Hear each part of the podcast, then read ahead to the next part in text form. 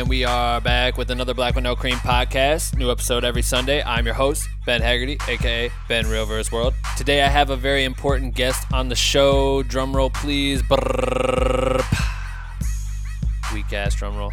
Andrew Sandler. Andrew is one of the main reasons I have success in Los Angeles and has been a dude I've literally been with day in and day out since I moved to LA. Put me on since I got here. Andrew is the director of our Chris Brown documentary that has played in theaters all over the world and is now playing on Netflix. He directed our Mary J. Blige documentary, which debuted on VH1 nationwide. He has directed and produced and edited shit tons of music videos and commercials for brands and artists like Chris Brown, G-Eazy, Ariana Grande, Mac Miller, Nicki Minaj, Kehlani, Jordin Sparks, 2 Chainz, Usher, Rick Ross, Meek Mill, Lil Romeo, EA Sports, Audi, Ferragamo, Tiffany & Co., Amazon, and many more. God damn those credits. That's a lot of credits. Andrew gave me the chance to co edit the Chris Brown documentary about a week after I moved to LA, which excelled my career and started a unique partnership between the two of us. In this podcast, Andrew talks about growing up as a childhood actor and his early interest in film, how he started his own production company in college, and how networking landed him his first big producing gig for Chris Brown and Nicki Minaj. All of this and more on the Black with No Cream podcast. If this is your first time tuning into the podcast, you're probably wondering what does Black with No Cream stand for? Black with No Cream is a content creator group fueled by caffeine, or at least I take my coffee black with no cream, but you can drink or not drink whatever caffeine you fuck with and still be a part of our community. We are a private group on Facebook open to creators of all kinds, aka if you make videos, if you're a photographer, if you do marketing, management, editing, dancing, etc., etc., etc all creators are welcome. Our private group has been growing rapidly. We have a shit ton of members working together by sharing content, asking for feedback, passing tips and tricks along to one another with the goal of becoming the best motherfucking content creators on earth. And you can join the group if you want by going to blackwithnocream.com slash join. We would love to fucking have you. Please join. If you're interested in supporting Black with No Cream, please go to blackwithnocream.com slash merch. We have hats, shirts, stickers, pins, and shit. They're all available in the store. I appreciate anyone who picks up some merch. We don't have any sponsors, so all that shit helps this. If you don't have the funds, I totally get it. There's another way you can support. Share the link with all your homies and make sure to hop on iTunes and leave me a review. Every review helps this podcast grow and it helps me as a host understand what you guys want. I appreciate you. All right, that's it. Enjoy the work week. Keep creating. Make sure to tune in every Sunday for a new Black with No Cream podcast episode. And without further ado, I bring to you my interview with Andrew Sandler in the most epic podcast intro ever created right motherfucking now. Attention. If you stop this podcast recording at any time, You will die. I don't want to die. Do you want to live? You have 24 hours to share this podcast with five people or you will die. I'm kidding. You won't die. You're just weak shit for not sharing. And the winner of the best motherfucking podcast goes to. Black with no cream. What do you think? It's so fucking dumb and so fucking Ben Haggerty. I knew you would say that. How do, you, how do you want to start? Should we do something fun? Like what? It's up to you. It's your podcast. And we're back with another Black with No Cream podcast. I'm here with my guy Andrew Sandler. Andrew Sandler is. I already explained it in the intro and shit, but you know, producer, director, um, slumlord. He, I live in his basement. So yeah, Andrew, we have you on the podcast. Finally. Finally, your episode number eight, I think. I wanted to save you because eight is great, and you're my mate, and I could keep going for days. And it's really late. and it's really late. so Andrew has had a lifetime of experience, and I think can offer a fuck ton of great insight to everyone that's listening right now. Um, Andrew, can you please tell everyone about yourself, just like a little summary, who you are, what you do? all that shit? Um, well, uh, I'm a, a filmmaker, director, producer, creator. I've done a whole lot of things. Uh, I went to USC Film School, started off in uh, music videos, and yeah, now now I'm here. We're in Los Angeles, California right now. It is November 29th. I don't know which day of the week it is, but it's that day. It's Saturday, Um, Wednesday. And our story right now is interesting because Andrew is basically the reason why I uh, live and breathe in California. Ha. So this is funny because it's some full circle shit. Now I get to bring him on my podcast episode. We get to talk about life and how we get to where you are today. And I'm going to circle it into how he affected my life because I think this is an important story. But Andrew's story is really interesting because he didn't just like decide in college that, well, he decided, you probably decided in high school and college that you want to make movies and stuff, right? Uh, sort of. It wasn't. It wasn't a, a direct path like that. you know, I kind of had to like figure out. I always knew I wanted to do something with movies, filmmaking. I didn't really know what. Yeah. You know, it took me a while to kind of you know zone in and figure out exactly what it was I wanted to do. But what I think is interesting is that you grew up in like he, he you grew up in Calabasas Yeah. around here Yeah, somewhere. yeah. Woodland Hills, Calabasas. Woodland Hills. He's been so he's from LA and grew up in like this world, and even acted and shit as a kid. And did you did like movies?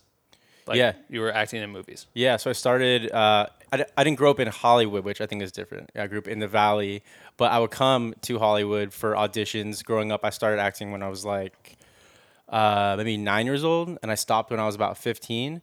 So during that time, you know, I would go on auditions all the time. Sometimes like three auditions a day. I remember like my mom would drive me, pick me up from school, and drive me straight out here, and we would just hit auditions, commercial auditions, TV auditions, movie auditions.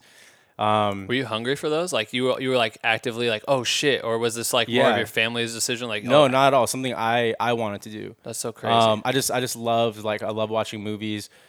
I love watching movies, but it wasn't until like I booked my first role when I was on set and I just thought it was the coolest thing in the world. Because at ten years old, and you're on this you know movie set, and you know how crazy it is with all these moving pieces and people, and like and you see it come to life for the first time. I was just like instantly hooked, and that's why I wanted to keep doing it. It wasn't so much like I think for the art of acting.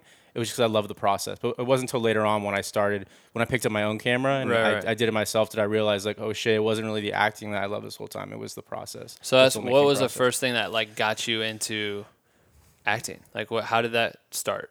Um, You're fucking nine years old. Like someone you just saw a random casting or something. um, I you don't remember management? exactly. Yeah, I got management. So it was something that I wanted to do. I brought it to my mom, and we actually we went out and got headshots, which is like the first step to doing anything. Basically, is like Mm-hmm. you need headshots because back in the day, it wasn't like there was Instagram or Facebook or anything like that. It was like you actually had to take headshots.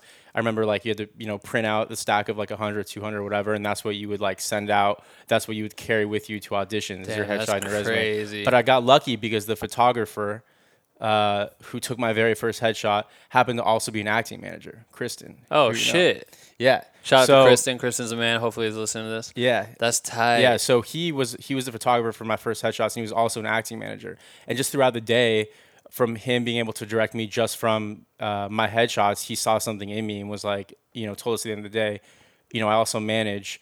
You know, let me let me you know send you to the right acting class, and we'll try and, and you know pick things up. So then from there, you know, I went to acting class. From acting class, they recommended me to an agent, and it kind of just like all fell into place because of that one day I just ha- we happened to literally to like go through the white pages back then of photographers, picked a random one. It happened to be him, who's still like my mentor and like best friend till this day. It's That's crazy. fucking insane. Just insane. literally randomly just picked. But no, was anyone else in your family at the time like acting? Where no one else It was came? completely foreign That's to my so family. random. Like completely. Like my dad did not understand it. He only he only under, like understands it like now. Like maybe in the past year, finally like he gets it. But like nobody in my family understood. I was the first one. But That's my mom so my mom was like always super supportive of anything I wanted to do. So it wasn't even a question. It Were you was playing like sports and shit at the same time? yeah, yeah. I mean, I was nine years old. Yeah, I was playing. I think yeah, I was playing all sports, but I think mostly soccer. Hmm. And then I played soccer in high school too, and you know, balancing all of that. So were you like leaving soccer practice to go uh, do Oh yeah, acting? It was it was the weirdest thing in the world to my friends. I think at the time. That's so. and then especially when like I started booking. Um, I think the first things I booked were were commercials. I want to say like a Washington Mutual commercial, Polaroid commercial. Were the first few Polaroid commercial. Yeah, that's so dope. Yeah, yeah. I remember it was like a like a summer camp theme, and it was. But was it like a huge set? Like Oh yeah, it was commercial, a national commercial. Bo- so both of them. What's that like? Like how big is it? How big of a set is that like for a kid walking on set? You see, is it like?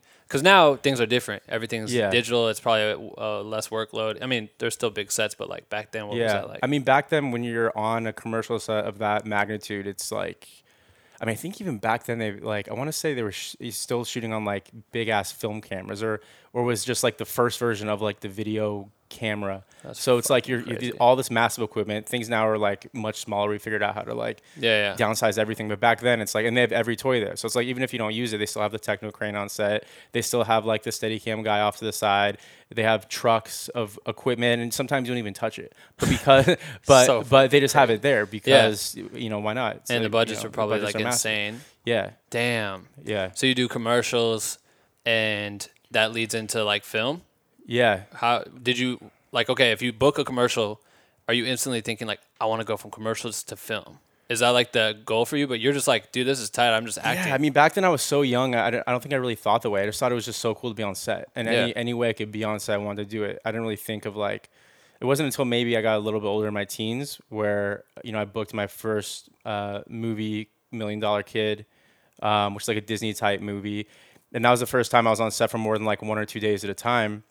Um, I think that was that must have been like a two month shoot because I was like the the lead actor of it. They, like, so that was a crazy experience. Yeah, so exactly. So I was like taken out of school for two months, and as a kid, that's like the coolest coolest thing in the world. yeah. You know, and like especially like when your mom picks you up early from school, take you to an audition, you just feel like the coolest. And with McDonald's, Yeah. like you just feel like the coolest kid in the world. But you're saying like, you like okay, we're kids understanding at that point like, oh shit, he's uh, gonna be a huge movie? Or are you trying to explain like, dude, I gotta leave school because I'm gonna go do this massive fucking movie? I don't think anyone really like understood it until like that first movie came out, and Yeah. even then, like not everybody saw it.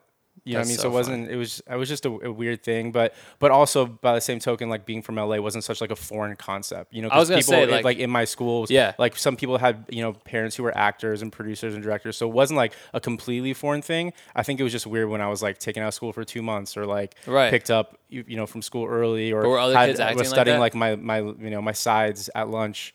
No, no, no one. You're studying your lines at lunch. I mean, sometimes, yeah. That's you got you got a same day audition, and, and back then it wasn't like you know you they could just shoot you an email. It's like they like literally like had to fax you sides. I remember like my mom had to like literally like bring like fax the sides of the, the school, Yeah. or to the house, and like literally bring me my sides at lunch because I had like a, a three crazy. o'clock audition. Damn.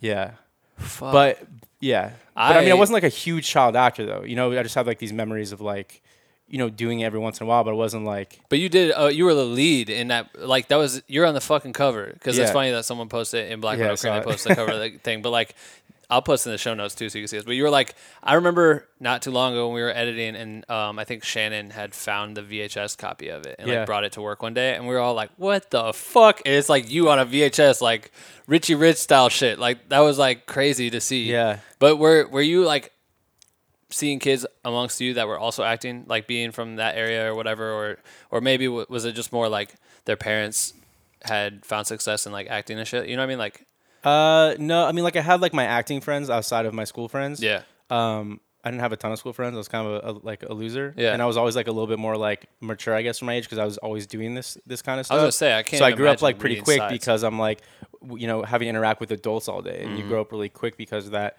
Um, so I had like my acting friends separate from my school friends. My acting friends would live like you know North Hollywood or Burbank, all over the place, and we go to the same acting classes. We'd see each other at the same auditions, and became like you know friends through that medium. But it was it was cool to have uh, other people like your age to be able to like connect to and going through the same experiences as that you are because it's a weird process. Yeah, I was gonna say, how age, do- know, how do going wrap your mind around auditions, that? You're going into casting sessions with people you don't know. I mean, you just get you get used to it. It's just like anything, you know. It's like you know you, you practice. But it. were you ever, you know, because you're acting like someone else. So as as a kid, you don't have that much experience to understand what someone else's life could be like. Say you had to play a role of, I don't know, fucking traumatized kid. Like you have to learn how to do that shit. So have you? Did you have any experiences like that as a kid?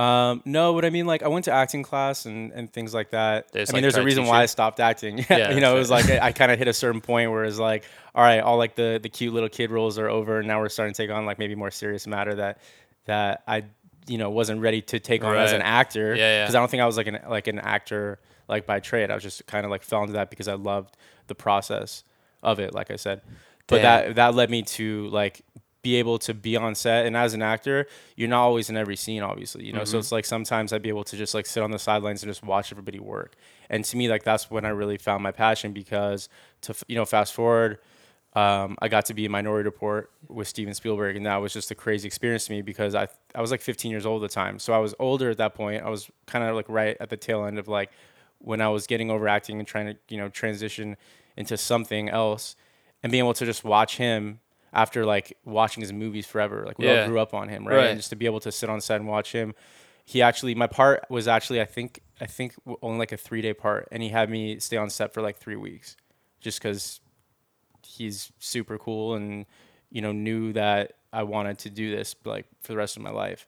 So I got to be on set for three weeks in Minority Report and just watch everything. So what? You shoot your parts like the right away, and then you just got to chill for the next like three Um, weeks. or- I think it ended up like being spread out over Yeah. a week, but he kept having me stay because he never like he didn't know if he wanted to you know shoot more scenes or add me to something or whatever the case was. I just remember being there for more like longer than I was supposed to. I just like have that memory, and I thought that was that was super cool that he took the time out of his day to like you know pull me aside and like have conversations with me. Steven fucking Yeah. Spielberg. That's crazy. Yeah, I'm gonna post that photo in the show Yeah. notes too because that's a trip to see Yeah. young Andrew with fucking. It was- you know what I was- was, was doing when I was 15 or like a kid, dude, ki- playing like kickball and talking shit and being nervous afterwards. 'cause I, get I mean, I was still doing that too, though. Like, I was still playing soccer and I was still being a kid at the same time. So it was like a weird, a weird balance Yeah. I had to find. You know, it was like, you know, I played high school soccer uh, all four years of of, of high school.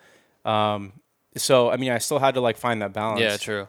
And it's kind of like anything. It's a hobby. It's like playing extreme sport. Like if you were skateboarding or something, it's your side hobby. You want to think about it all the time. You were just doing that. Yeah. Because I can't imagine me like ever sitting there in the lunchroom thinking about reading sides. and Like you know, Yeah. what are my lines for this fucking audition? Like that's crazy. Yeah. Okay, well, let's. And this is crazy. leave- I haven't talked about this in I know that's what I'm saying forever, because it's so. forever. Think about crazy. Like, I'm like me- accessing parts of my memory right now that I haven't like touched in. I in, know. Like, but it's funny because me and Andrew, like not too long ago, we were sitting there and we were showing each other our first bodies of work, which is like so fucking humiliating because Andrew is like in LA, so automatically I feel like shit's just better here, and it's so funny to compare the two because mine was just trash, shot like trash, and I didn't understand it. But you had already lived in commercial worlds, movie worlds. You've seen like you understood what why lights were important and all this shit that Yeah. in the Midwest is like we don't have access to that or understand how important that shit can be. So my last question before we can leave your childhood because I know you probably hate talking about this shit. How the fuck do you get to make money? How do you make your money as a kid actor? Like how do you fight for? I mean, I guess it's on your I manager mean, they have know. they have laws, but as, as you know, it's not like I was bringing in like anything anything crazy. but I mean, like you, know, you play, you do a role. They're taking you out of school for two months. Like, do, Yeah. Is so it's just set in place that you just have to follow the law that oh, kid actors get paid this much money and this is how long they can work. Well, I mean, it's the same thing as now. You know, Yeah. SAG. SAG is a union. So Yeah. if you're part of SAG, which you had to be to do any of the jobs I was doing, which I was a part of, they have like the minimum wages and they have all the same things they do now. The contracts of like you know low budget productions and national commercials, and they have their own set. Did any of that shit um, go through your mind at the time? Like, were you thinking like, oh I wasn't God, thinking about money at, at, all. all. Yeah, you had no idea. At all. That's yeah. so funny. yeah. That's crazy. But yeah, so then you know you start going throughout high school, and when do you pick up your first camera? When did that happen? Um, so at my high school, they offered a, a film studies class. Mm-hmm. It wasn't a production class; it was film studies. Um, and that kind of it wasn't the first time I picked up a camera, but it incentivized me to start creating short films. So we would every week, I think it was like second or third period or whatever. Um, we would watch a different movie, but you know, different you know genre or period or whatever, and learn about um, everything about that film. But we'd also have assignments where we would have to create short films. Um, and that uh, I think I told you I've, I've actually found the short like one of my first short films I made as like a junior that like won our high school. I won like best cinematography and best director and and best film. This motherfucker's been out here winning awards since Yeah. fucking 2000 what five? What the Yeah. fuck? Yeah, but I So- mean, it wasn't like. but it was- was that the one you sent me that was, like, there was 20 like minutes? you know four films like submitted. Yeah. Yeah, okay. Yeah, I yeah. need to watch that still. Yeah. Okay. So I mean, it's just shot like on a, a regular like digital camera. It wasn't anything crazy, but I just like I was so obsessed with it at the time to learn like everything about it. And I was obsessed with like noir films, like neo noir Mm-hmm. films, and so this film was like black and white neo noir, and um, I just remember like learning everything about lighting. It wasn't like I had any crazy gear. Um, or anything, you know, I remember getting like my, my first lighting kit and like Yeah. experimenting with it, but I was just reading every single book I can and like researching everything I could about how to, sh- you know, how to use it. And it, I was, it's not so much about the equipment, but I think that being on set so much as a kid kind of desensitized me to the process where it didn't feel like such a foreign concept. Right, right. So like the camera moves and everything they were doing on set, that was learning over the years, you know, like when do you do a dolly move? When do you punch Yeah, in? yeah. When do you, you know, because all those things are used for emotion and to tell Right. a story. They're all things I knew, and th- they're things I started implementing in my my own work super early because it's not about the gear, it's just about like how you use it, obviously. So it's like the same moves they're doing on on one of my you know commercial sets as when I was an actor. You know, like they would, you know, do a dolly in, right? I would, I remember like making my own dolly with like skateboard wheels, and nobody else mm-hmm. was thinking like this Right. at, at my age, but I was because I was. It was not a foreign concept to me. Right. So I remember like going to Home Depot, getting a PVC pipe, Yep. like building it myself and like doing these dolly moves. I remember like screening these films in my class, and everybody's mind was blown. Like, What how did you do that? Because you couldn't really buy buy everything like you like you can now. Yeah, it was expensive. Yeah, it, well, you had to make it. It was all DIY back then. Like they weren't making like you know now you can just go buy a cheap dolly from uh, Samy's or, Right, right, or. B and H Photo or whatever that are built for DSLR cameras. Back then it was also new. They, they didn't have those kind of accessories. Right. But I knew the shot that I wanted, and then I reverse engineered it. Like Mm. okay, I want to do uh, you know a dolly move for this specific scene in my short film, and then I would just reverse engineer it. All right, how do I make that move? Okay, I need PVC pipe, and there was like blogs and stuff at the time. Right. Um, So doing just mad research. Mad Did you research. have any, any mentors that were like kind of around at the time, or no? Because the internet's I mean, there, but not still, like- still just just Kristen. I think that was my only mentor. Mentor. At the and what time. was Kristen's background? Your manager? He was. Well, Uh, he had he managed. was, yeah, he was a, an, an acting manager, so he managed you know a ton of other actors as well as me. Was was there ever any like people that you knew that he had managed before, or anything that you? Uh, I don't think any celebrities or Yeah. anything. I, I don't really have any memories of that. But Kristen is funny because he's like he reminds me of my friend Chuck, and every time you call him for advice and shit, and I'm like in the car listening to like him talk, I'm just like, this is so funny because he is like the parallel to my homie, who's like one of my mentors, and Kristen's a good dude. Shout Yeah. out, what's up, Kristen? Drink some coffee with us, dog. Um. Okay, so Yep. that's fucking crazy. Then you go on to kind of decide that this is be- becoming a passion for you, or actually, what were you editing on when you did that? Like your first short, do you remember? Um, a f- a Final Cut. Like I remember learning it, learning Final Cut for the first time back then. That I was, like, the first thing you what- edited on? Yeah, I can't Final remember Cut? even remember what version it was. Um, I think it was even like a trial version at Yeah, first. yeah. You know, like you'd have the thirty day trial or, or whatever. Um, but I I do remember like some of our assignments would be to like to mimic a film like of the genre we were studying that week, and I feel like doing that uh, helped in a weird way because uh, when you when you mimic or like when you I guess try and like copy or whatever, like reenact somebody's style, then you inherently I think like learn like why they did some things they did, and it Mm. kind of like helps you through the process a little quicker than just trying to like figure it out on your own. So when did you decide? You went to Santa Barbara first. Yeah. Uh, yeah. So I was like the worst student ever in high school. Mm-hmm. Like, like probably like a C, B student. 'cause I just didn't care about anything other than Making shit. than like filmmaking and like I thought that you know this is what I want to do. Why do I have to learn like biology or chemistry or you know anything other than just watching movies Yeah. and, and whatever? Um, but I knew that I wanted to go to USC Film School because uh, it's just like known. It's just the best film school like in the world, Right. especially being in LA and that being like you know such a big deal out here. That was like the go-to film school. It is still the go-to film school. So I just didn't know how I was gonna get there, but I knew that I was gonna I was gonna get there eventually. But I knew it wasn't gonna be straight out of high school because my grades were such shit. Yeah. Um. So uh, I made the decision to go to Santa Barbara City College first. One because I wanted to have like a college experience, and it seemed like the closest option, um, the best option at the time because it was like an hour away from Calabasas. It wasn't too far from my family. Yeah. it's a city college, so I could easily transfer to USC or Right. or a UC school or uh, anywhere else. Uh, and also it was close to UCSB, and they shared a lot of like the same like fraternities and like live in the same cities. So I figured I would get be able to dip into that college experience a little bit.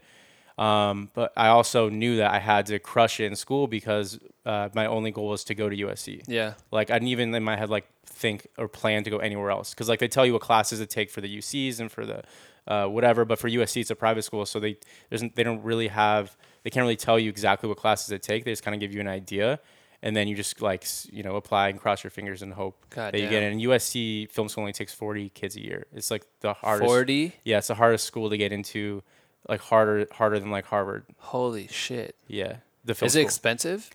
Yeah, it's a private school, but it's it's same. You know, it's like yeah. 50k a year or Right. whatever. You know, same as like UC or Good whatever. Yeah, it's expensive. But but at the time, I thought that was the the only route. Right. You know, like uh, you know, filmmaking is such a weird thing because there's not. It's not like being a dentist, and it's like you know this path you got to take. You got to be a dental assistant. If you do that for this many years, you get Upgraded and upgraded um, and upgraded. But in my mind, that was like the the like clo- like the safest route. Yeah. I guess to like guarantee success in the future. if You, you've taken me to USC a couple times, but like name a couple people that have gone and gone through that film school and have come out successful.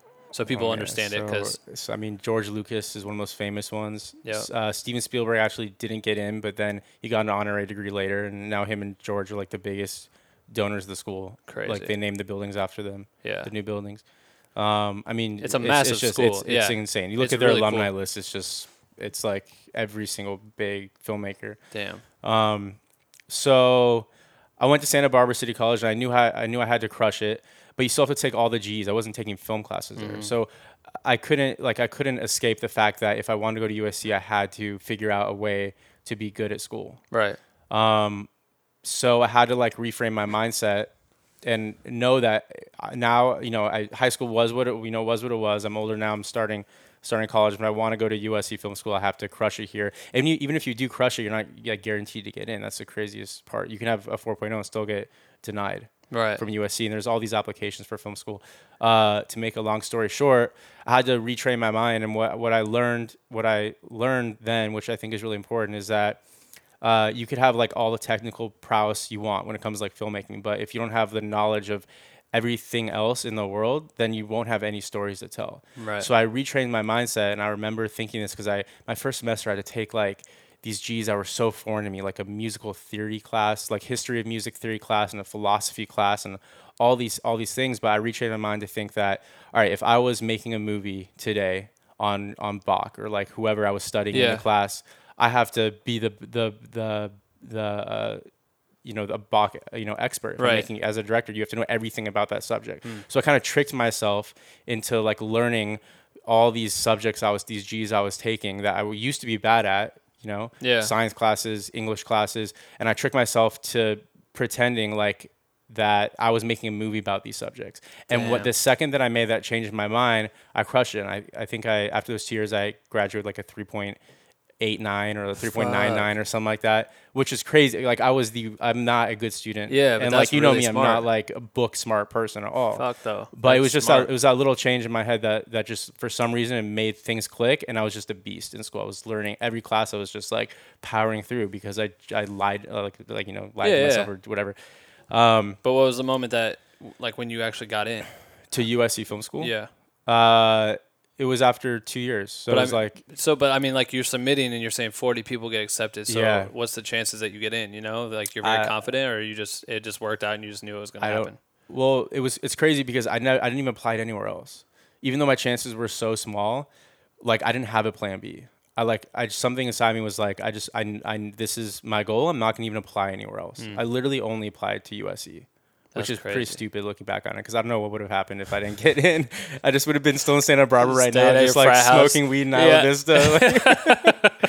um, Just fucking But- making dollies with your skateboard yeah. all day. but I, I think it's a testament to like if you believe in something like that much and you manifest it, like shit will happen. Yeah. And you know, I had good grades, but I'm sure a million people with a you know 4.0 or whatever applied just like me. There was like a few written essays you had to take. Um, back then, you didn't have to. You weren't you weren't able to submit a short film, but I think it's different now. I think you can now. So it was really just relying on the written essays.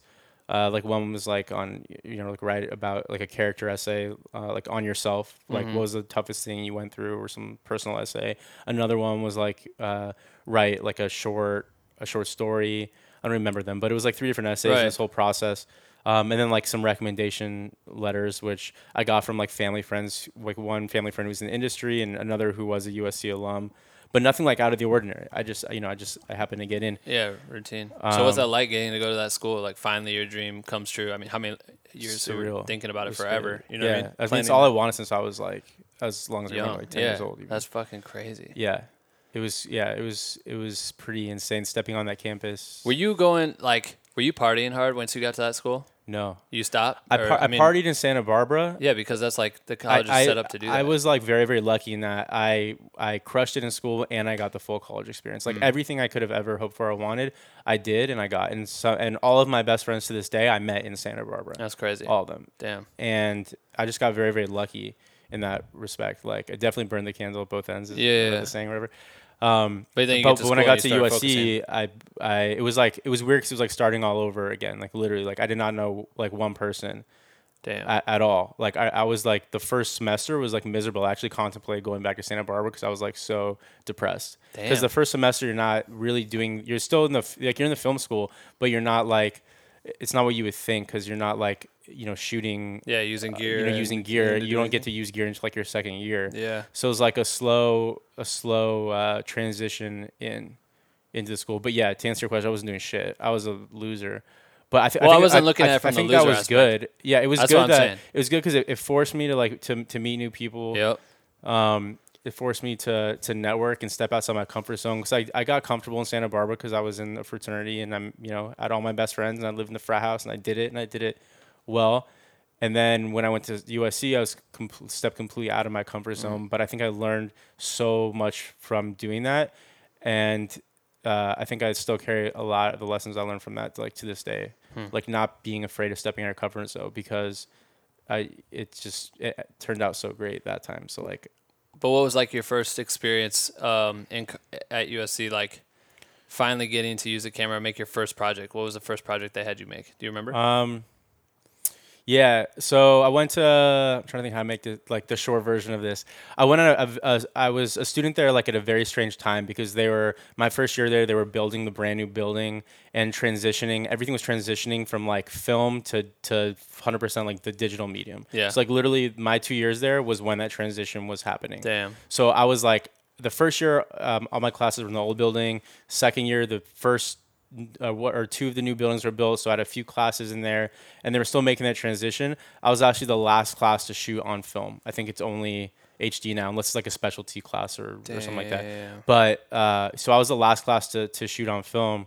And the first thing, the first project we did there um, was a short film where you couldn't use any sound, like any dialogue or sound. You just had to tell a story just through visual, Yeah, yeah, like yeah. visuals.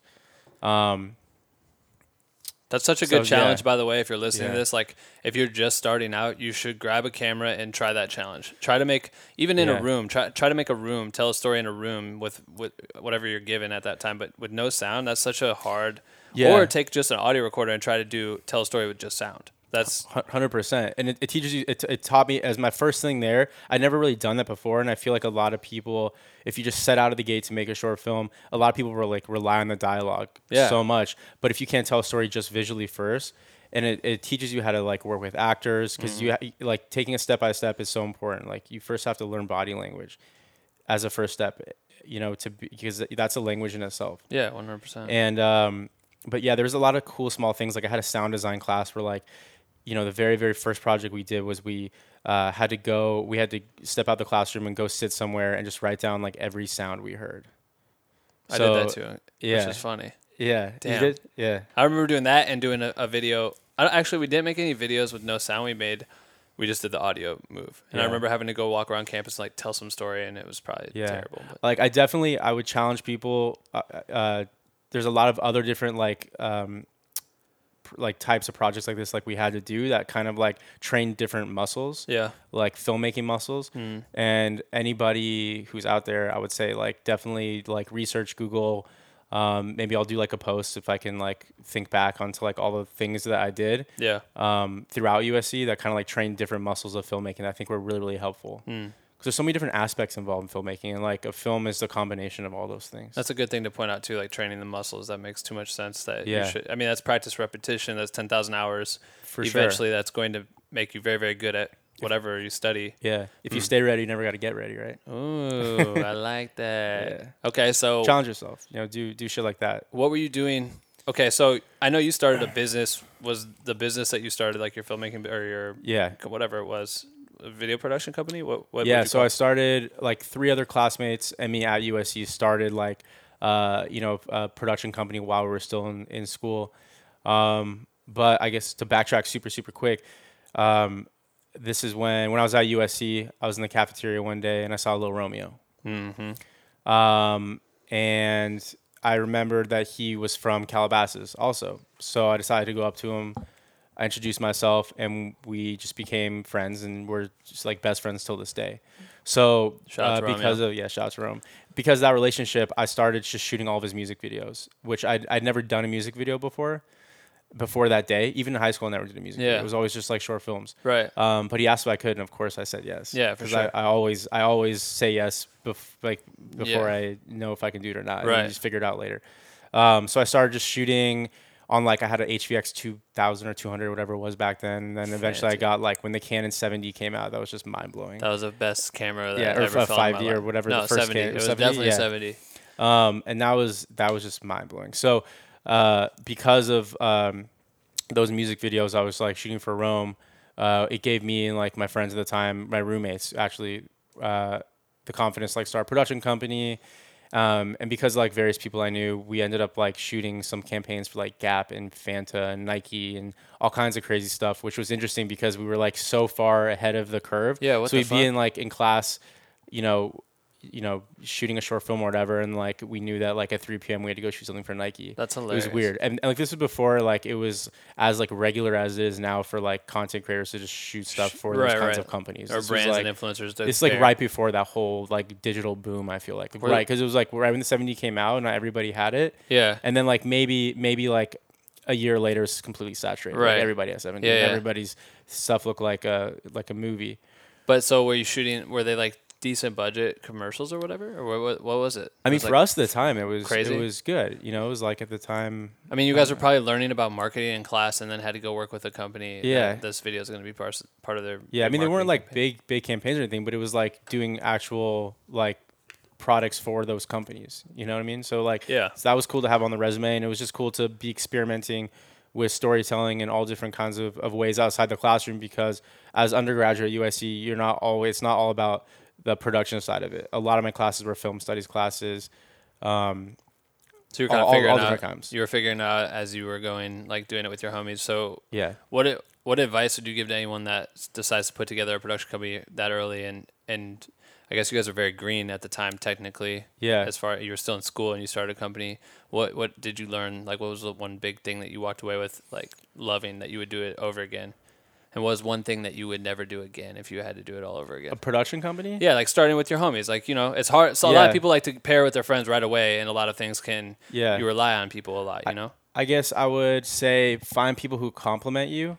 Hmm. Um, it wasn't so much a problem then, but like looking back on it, it was like all three of us were directors. All three of us had very similar like skill sets, um, and we didn't really know how to navigate that at, Right. at, at that point. You know, um, now we're all doing different shit in the industry, which is really dope to see. Yeah, what's everyone else doing now? Um, I think one's in uh, one's a screenwriter, and the other one is uh, in PR and marketing, like a agency. Dope.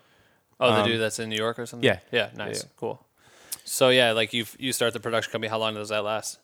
Um, just till we graduated, then we kind of all went went off and did our own thing. How long was how long was USC? Two years? Uh, I went there for two years. So I was in Santa Barbara for two years, and then Two USC years for there. two years. Cool. Typically, it'd be four years, but even the first, as an undergrad, the first two years at USC, you're just doing G's anyway. Mm. So it was honestly like even it was better that I went to Santa Barbara first because I got the G's out of the way for way cheaper than Yeah, I was gonna stayed say it's USC probably so years. cheap. Yeah, Yeah. damn. Um, but like uh, as a graduate at USC, that's where I think you like really, really get to learn a lot more. I think because you immediately get to like day one be shooting stuff and like diving into the advanced stuff. I Yeah. feel like like uh, I wasn't even my two years there. I didn't even get to the advanced stuff like I did on my own outside of school. That's like I was just like super, super ahead of the curve. Well, yeah, I mean, two years really isn't that long. I mean, it's Yeah. a lot of time. I've only been out here for like two and a half years, and I've learned so much fucking shit. But if you look at it in the realm of things, it's like you spent two years studying a bunch of shit you don't really necessarily. yeah, but I mean, you you learn from like the experience. craziest professors, like the you know world class professors. Some of my film theories classes were just like absolutely incredible. Like Um, what? Like my I had this one Hitchcock class taught by Professor Drew Casper, who's uh, one he's like the highest I think he's the highest paid professor in the country. God damn. Like period, like just professor in general. Um, and he's like the number one like Hitchcock um, enthusiast or uh, whatever you'd call it Yeah. in, in the country. He's like the the guy. Like he runs his foundation with his family. That's and it was like this the stuff that I learned from people like that. Just like I feel like goes way beyond anything you maybe could learn at like just a typical college. Why didn't you stick continue going after that and doing your after studies? What at USC? Yeah. Uh, I mean, I graduated, so it was like kind of redundant just to go to graduate school for film when you already graduate, Right. you know, from undergrad. There's no And I was- bonus to that now. Yeah, and I, I was I was ready for like I, I I did it. I accomplished you know I accomplished what I wanted to do. I checked that off the list. What were you thinking ready. about? Like as college is ending, like what is your plan? Like, are you th- were you thinking I- that the the business would deteriorate at that time, or Like our, our production company? yeah, Um, I didn't really. I don't know. I didn't really think about it too much. I just feel like it was just so. It was so exciting to graduate. First of all, that you know the buzz of that was was just like first and foremost. And then when the buzz kind of kind of wore off, like wore off, I remember it wearing off, and then like real life hitting in. You're like shit. Because they don't really give you your, your like the alumni network is amazing, but you still have to go out there and get it. You still have to like reach out to the mentors. You still have to like find the alumni and get those opportunities. They don't just hand you jobs. Right. You know, it's not um there's like there's no handout. So it's like you graduate and, and that's it. It's, you you know, it's like fight or flight. You got to like, you know, feed for yourself. And that was scary. Like the first few months um, I got like an apartment downtown, and you know it was just the scariest thing in the world. winging it. I thought it would be so easy, and it just it, it wasn't. what were you doing? Like sending in your resume to different production companies? all and- kinds of and we were still doing some like dabbling with some stuff with the production company um, but that was also kind of like wearing off because like i said like it was becoming like very saturated a lot Mm-hmm. of people were doing it um, and uh, back then you know it wasn't like the path to, to content creation like i said isn't the same that it is now Yeah. um, you know now like you have access to like first of all so much gear like Yeah. at, like like that at the you know fingertips um, so I didn't really know how I was to navigate it. I, it was it was a scary time for sure, When you but I saw it as a challenge. Yeah, I was gonna say I remember when probably when I started getting interested in filmmaking or whatever I thought filmmaking was at the time, just interested in creating videos. I remember the only person that I looked up for from music videos was Spike Jonze and Anthony Mandler. Yeah, And your you told me that at one point you had reached out to Anthony or mm-hmm. had looked up to him and, and at one point like got coffee with him maybe or something. Yeah. Was that like one of your first out of college? Was that one of the first things that happened that got you into riveting store? yeah, exactly. So I was um, I was starting my first documentary. I met this this guy named Ryan Blair, who at the time had a book, and he wanted some some content created for the book. Like he wanted like some promotional videos or commercials. He didn't really know what he wanted. He just needed some sort of like video component to Right. it. um, and I didn't have any other jobs at that time. So like, of course, I was gonna like jump on that opportunity, and that later became my first documentary, which we never set out to do, but it just kind of like folded into that. At the same time, uh, one of my favorite directors, who I've I always like looked up to, because uh, I think like one of the things that you can do uh, is like try and model, not model. I think everybody has their own journey, but you can at least look at other directors or people that you aspire to be and look at what they did and like learn from their path and model their behavior. Yeah. So he was like the number one director I always looked up to, and I feel like that's another thing I manifested um, because he happened to be, uh, we happened to have mutual friends, and I ran into him uh, one one night and ended up getting coffee with him. Well, let's just Um, what like name a couple of projects that he's worked on. Some of the bigger projects that he's worked on. Uh, I mean, they're all big. One of my favorite videos that he did is is uh, Jay Z Forever Young. I was gonna say I feel like I that was love one that of the first video. time I used like Wikipedia to figure out who did it. I was like, who Yeah. the fuck made this video? Yeah, Damn. yeah, I love that video. I love that video. I think He's that was done like so many massive videos, and he's just such a Yeah. huge director. Now he's works with Apple. He works with everyone. Is Yeah, I think he just finished his first uh, his first feature Monster, which I think I just saw on his Instagram today that got into Sundance or something. So Damn. shout out shout out to him. yeah, that's crazy. Yeah. So you um, yeah you got coffee with the dude, and then what happened? Yeah, he was so we we Just to uh, what? Pick his brain. Yeah, I, I, I you know I, I met him and I told him like dude like I idolize you. Uh, can I just like pick your brain, go to coffee? He was super cool about it. He said sure. God, I wonder how many people were asking him that. Yeah, yeah. But how many people were like were were scared to like follow up with that next step? Yeah, true. And I think that that one of the most important things you could do, like you were saying, like what do you do? Yeah. At that like out of college or whatever, is like find a mentor. Mm-hmm. Like the first thing you should do is is find some sort of mentor or mentors. Because I wouldn't be anywhere where I am today without like the mentors I had along the way, Yeah, which we can 100%. we can get to. Yeah. it's gonna be a long podcast. We're not even out of Fuck it. fuck it. Fuck it. We got coffee, we got wine, Yeah, we you, got you like ice this coffee? cream. Is, you like this shit? It's Dutch this is good. I like it a lot. Shout out to Might Dutch Bros. They sent me a shit ton of coffee. Now we're just we already just decided before we started this that we're gonna drink this cup of coffee, then we're gonna switch to wine. So All right, it's about up. to get weird. yeah. Um, So yeah, so what was I saying? So find find So you a, meet find a him for coffee. Yeah, but you meet him for So coffee. I, I, I met him for coffee. Um, I picked his brain. Like I had all my questions ready. I spent all day like preparing. Um, all the questions I have for him. in my head. Nobody does this anymore. That's what I'm saying. well, also, listen to what he's talking about, people. If you're watching the video, I'm pointing at Andrew. Listen to what he's talking about because people will just hit you. Now it'd be like this. Uh, Yeah, Instagram, yeah, Instagram, yeah. and Anthony Mandler, if he has an Instagram, dude. Uh, how, what camera should I start for? Like, should Yep. I buy for making weddings? Don't Yeah. do that. You so you spent all day prepping. That's fucking smart. I love that. Yeah, shit. I thought about like the most like the most important. I mean, I mean, I wrote everything that was on my mind, and then I just like narrowed narrowed that that down to like, all right, what's the most important questions? what were the most important questions? I the wasn't like? I wasn't like a nerd and like took out my book and just like you First, know. Anthony. yeah. No. Question number one. Yeah, but what was Um, what? Do you remember some of the like what they were? I honestly I don't I don't remember the No? questions that that I had. blacked I was out. just I blacked out. I was so excited to just even like sit down with him because I mean his his videos were just like I had followed them for follows like his career for years, Right. And his videos were just unlike any anything else anybody else was doing. They were just like mini movies. Mm-hmm. Like nobody else was doing that kind of shit. And his style, like handheld and like Yeah. even the black and white stuff he did, and like just so everything sick. he was doing was just amazing. And I wanted to model my career after that.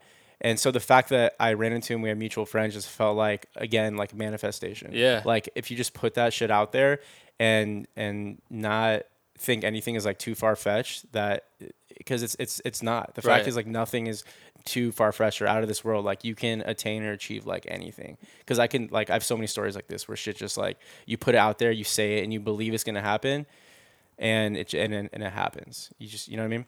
So uh, I do know he- what you mean, Andrew. I do know. what Yeah. you mean.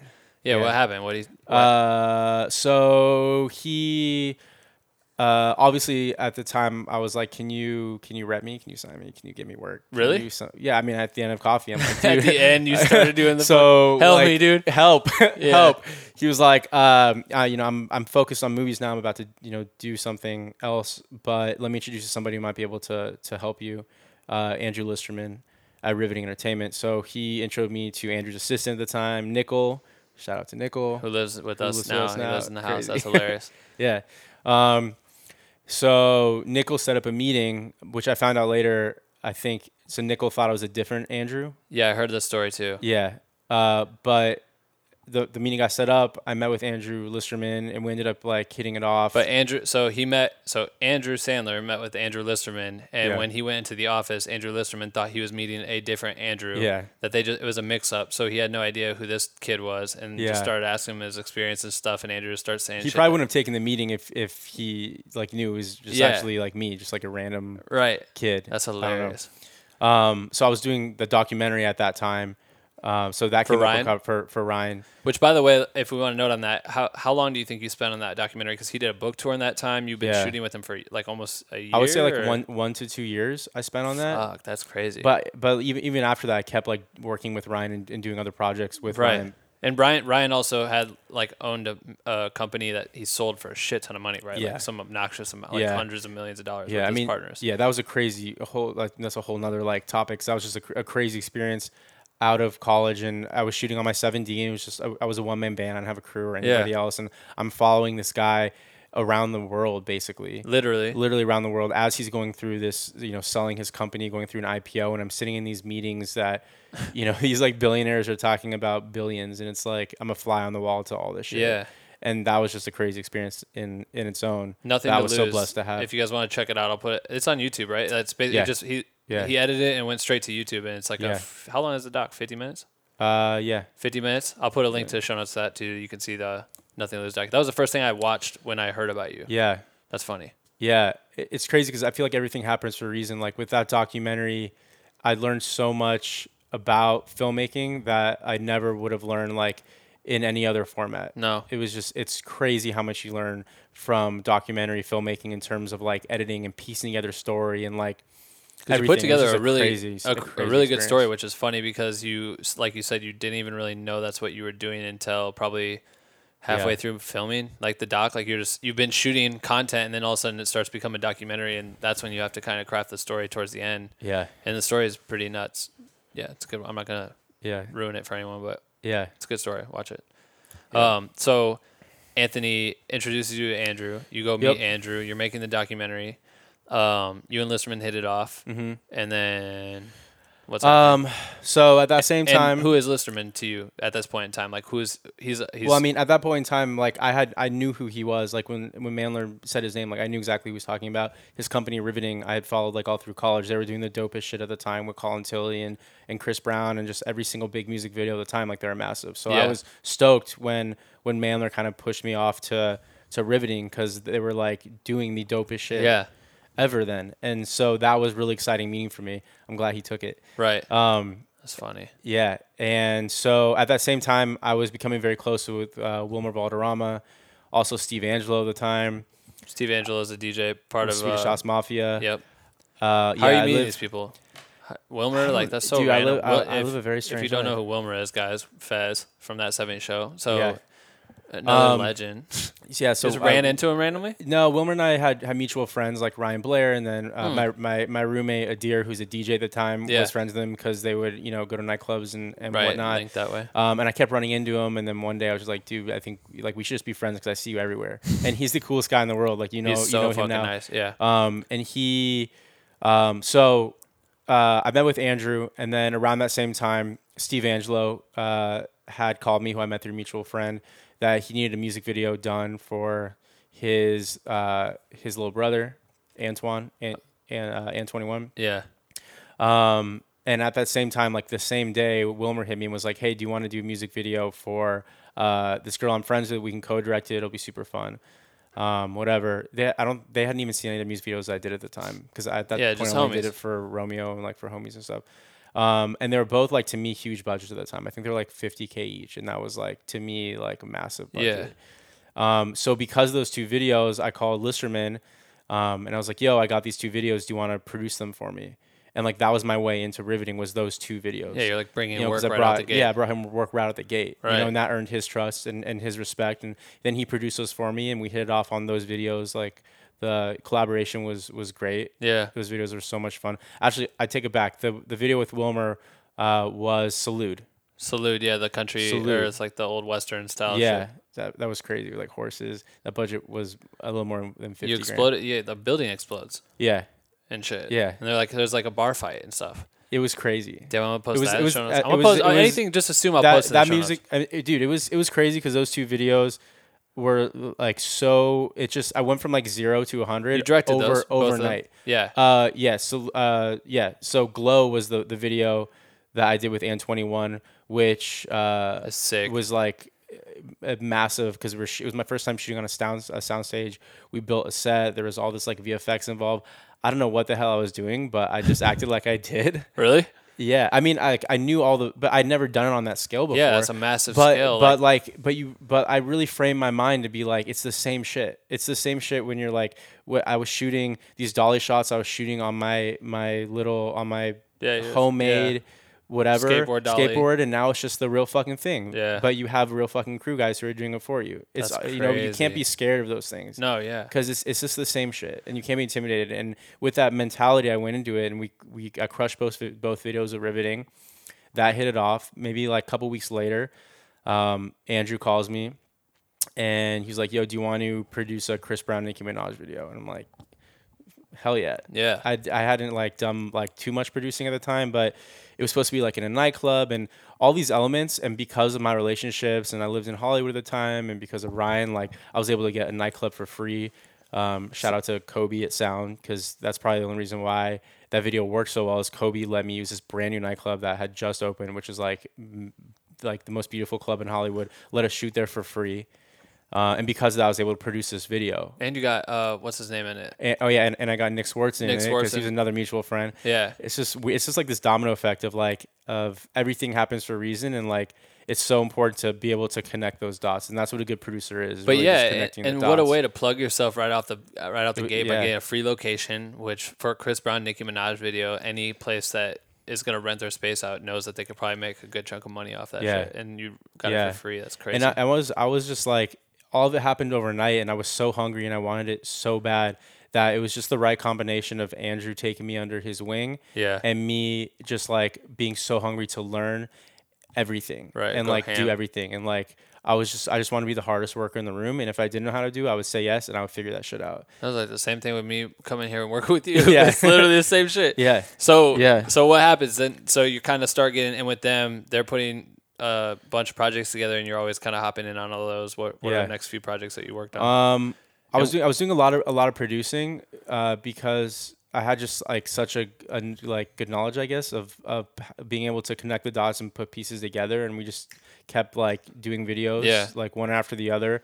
Uh, on the directing side, it's it's a little bit hard to get big videos as a director out the gate because Right. it's like if you don't, it's kind of a catch twenty two. If you don't have a body of work as a director, the label won't really trust you um, it- you know, I, I would say the the best way is to make like form relationships with the artists. Like that's how I got the N twenty 100%. one video. That's Yeah. how I got the Wilmer video. Right. So it's like if you can form relationships with the artists, that's the quickest way I think as a director to get to get work because you're not going to get work as a nobody director just for like writing treatment submitting it to the label. Yeah. They're gonna go with guys who have body of work because it's about trust and like you know the label you know has their job on the line and they have to make sure that you know the person whoever they're handing it off to and spending this money on is going to execute. yeah. Right. Um, but I was able to like build a pretty solid producing reel. Um, it, it just it just, it kind of just happened so fast because, um, you know, after the Chris Brown Nicki Minaj video, Love More, we did like three, four more Chris Brown videos, and just that that Like within year, like what kind of time period? uh, I just want to see if this shit's yeah. still recording. it was just like over the next couple of months, I guess. But I was also doing some directing stuff through An21 and Steve Angello. I was able to meet some other DJs, uh, Norman Doray, and a bunch of other. I did, did like a lot of EDM videos as a Mm. director because I built those personal relationships. Right. That I was able to do those through Spinnin' and through Ultra. Um, Damn, just plugging them. yeah, okay, how crazy is that though? Because you were literally like out of college, moved downtown, trying to find some work, kind of getting nervous. Uh, wasn't kind of nervous. super nervous. I was like, like I, I knew I never doubted myself, or I, I always knew that it was gonna happen for Yeah. me. It was just like s- really real. 'Cause Yeah. you didn't have the safety net of college, and like You just spent a shit ton of money on college. Now you're sitting downtown, like spending money on rent, just like Yeah. twiddling your thumb, trying to figure sending it out. resumes, like But one meeting, just reaching out and being, it's one fucking person that just looped it all in, and just by chance and being on time and doing whatever you did, yeah, spun all this into a full fucking tornado of just like work. That's Yeah. crazy. yeah. So what do you start learning the most? Like what are you picking up on that you're like, oh shit, this and that. What what do you? Uh, I mean, I was learning so much like from from producing that I would uh, take with me into directing and, and vice versa. Um, what was the question? Like what was the biggest? well, as a producer, you know, what is what's like the biggest thing you learned as you started doing these music videos that you might not have known in college or maybe you didn't get taught? Was there anything that was coming up to you that you're like, oh shit, or like that you can dawn on? You know?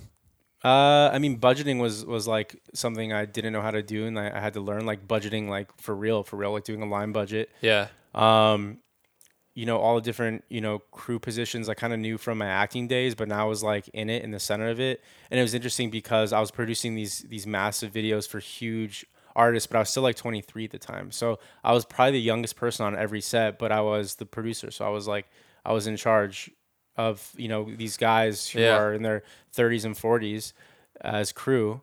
Um, but you know, I kind of hit it off with I feel like everybody just because of like my positive attitude, and I think everybody saw like my hustle and how bad I wanted to make it, and because of Andrew's trust in me, I feel like that really helped establish trust with with everybody uh, you Right. know, in that community.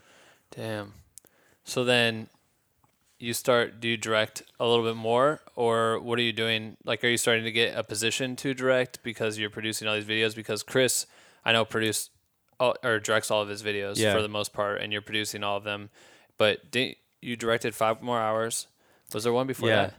that? Um, for Chris, Yeah, what was the first Chris Brown video I think? Five More Hours was the first one like I was officially the director on. Yeah. Um, But but, it's I, crazy I produced, watch- like I feel like like uh, 20, 20 plus videos for Chris. And producing is such like a hands-on, very much like you. It's almost like you are directing the shit because you're For sure, literally yeah. in control. And especially music videos it's like very everything happens so fast and like the roles are very like you're doing everything as a producer yeah, damn. So it's like you've had the opportunity to direct so many videos without actually being the dir- director. You know what I mean? Like you get such Yeah, a yeah. first row seat or whatever, the front row seat to seeing that shit. So what? Five more hours comes along. What, what had you directed any other videos before that? Uh, not for Chris, but at that point, I produced like 15 or so videos for Chris and, and other huge artists, and I've, you know, produced for other big big directors as well, like through Riveting, like Mike Ho and um, a ton of other, you know, Daniel CZ, Yeah, yeah. uh, a ton of other directors. Um, and like you said, it's like you're you're on the front lines as a music video producer. You know, like a lot of times in, in feature films or TV, the producer doesn't always meet on their front lines. There could be different levels of, of a producer. You know, Right, it could be a producer who sits in the office in Yeah. the studio, never steps foot on set. But as a music video producer, it's like the most hands-on position you could be. But I feel like it worked because I was a director too, and I knew everything about like directing, and I could almost like anticipate what was going to be Right. needed. And I feel like that really helped me, um, and helped me like connect the dots like a little bit quicker maybe than if I wasn't a director. Well, and it's like you know what you would want as a director from Yeah. your producer because Yeah, and it was cool because I got to like have a front row seat to other directors' styles. Like I learned really quickly, True. like what I want as a director because I was able to be a producer and so hands on with all these different this different roster of directors, and everybody had their own kind of unique like style, and that was like really cool to be able to learn it through that angle, which Yeah. I don't not a lot of people get to. no, for sure. Yeah, that's fucking crazy. Damn. So you direct five more hours. How did that come along? Um, I mean, I mean, like I said, I you know had produced videos for Chris, and and with Riveting for like a while at that point. Um, and that was five more hours was through uh, Spinnin' or Ultra or one of the labels I had directed a ton of videos for before. Because usually Chris's videos go through RCA, Sony. That one specifically because it was with an EDM artist went through Spinnin'. So it was it wasn't Chris's main single because Chris likes to direct his own videos. Right. But because it was like a uh, a, f- a, a feature almost, if you will. Like he was okay with me taking the reins on it. Right. Um, I'm trying to look it up right now because I want to see how many fucking views it has. Yeah. Just okay. Just this shit is funny to see because you put out. I think five more hours came out. Um, it came out two years ago or more, but I hadn't. I don't think I had lived here yet. I think you had you shot it. Maybe I came out and met you and then went home and I think you directed in that time. But it was like sometime right when we started meeting. Yeah. And I remember you did it and then fast forward to now this video, the music video itself has 218 million views. What the fuck? Yeah. You know what's crazy about how the concept came about is uh, I got the track, and because of Chris's manager at the time and Andrew, uh, his manager was- Mike G at the time, and, and because of Andrew, my relationship with them, it was like an instant like booking to me, right? They're Yeah. like, here's the track, uh, come with a concept, and at that time, Coachella was around the corner. Yeah. and it was an EDM track, and the artist I saw was performing at Coachella. And I was like, damn, I really want to go to Coachella. I didn't get tickets this year, and I was Uh, like, you know what I'm gonna do? I was like, you know cuts. what? I'm gonna write. I was actually with with Brian in Brian's room. We were like talking about how bad we wanted to go to Coachella, and I was like, damn, I gotta write this video treatment. I was like, wait a minute. So we came up with this concept of basically around Coachella, so we could go to Coachella. So the concept, just so you know, is basically a bus full of hot chicks breaks down, and Travis Scott and Chris Brown. Oh no, Chris, Chris and Travis are in a car. It breaks down. A bus full of hot chicks on their way to Coachella pick them up and take Yeah. them to a party. Basically, Yeah. so, so smart. So Yeah. then you got into Coachella. I shit. cheated the system. it was God great, damn and the video came out. and it got dope. Like, it's one 218 of my favorite million views. 218, and that's just damn. Yeah. That's crazy.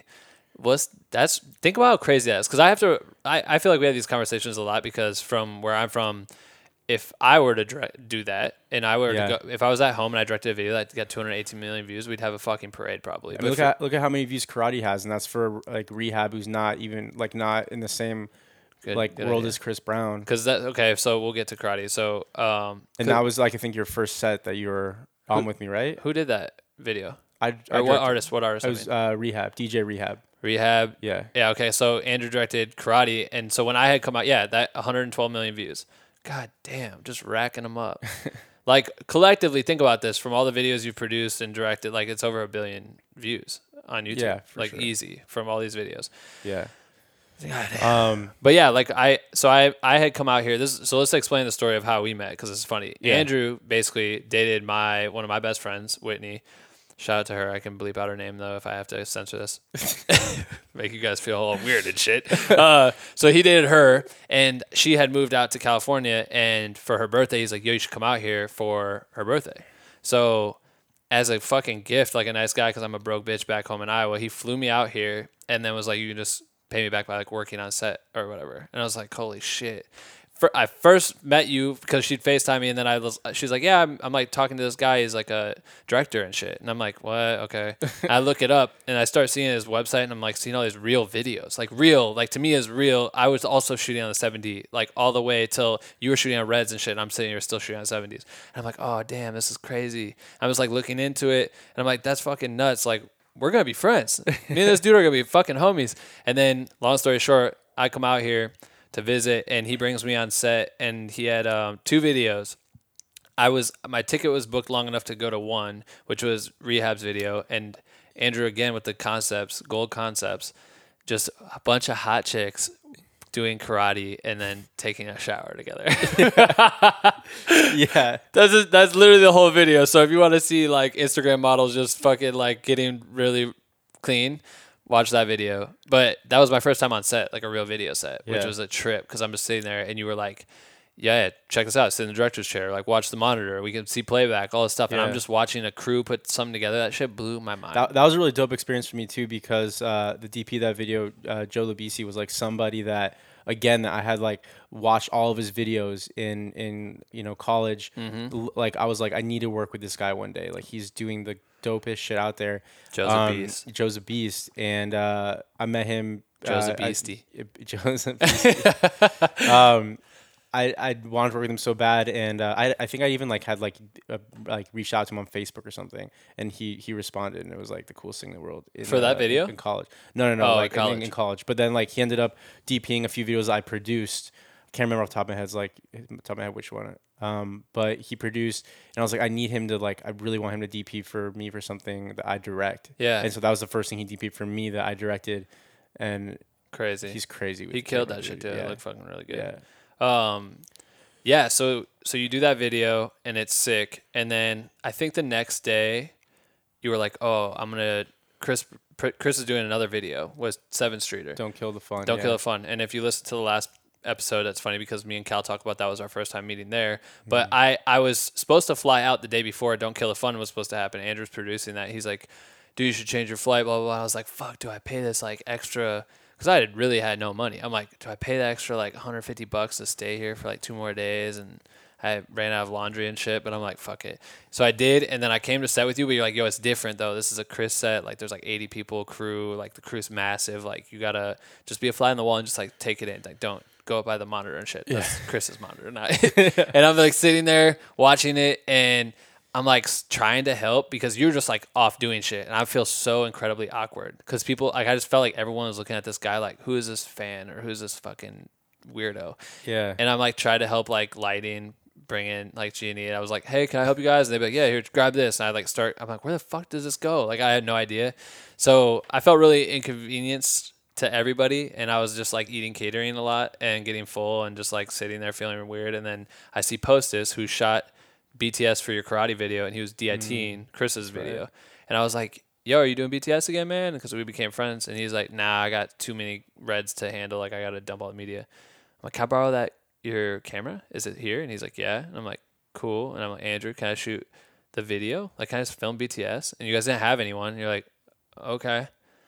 And I was like, okay. So I went from fly on the wall to like right Yeah. there with you, Chris. I'm like right around Seventh Street and shit, like all this stuff. I'm like, damn, this is fucking insane. Like Yeah. huge set. which Like, is like I feel like the best way to to get on the front lines from Mm. like a sideways approach is like doing BTS.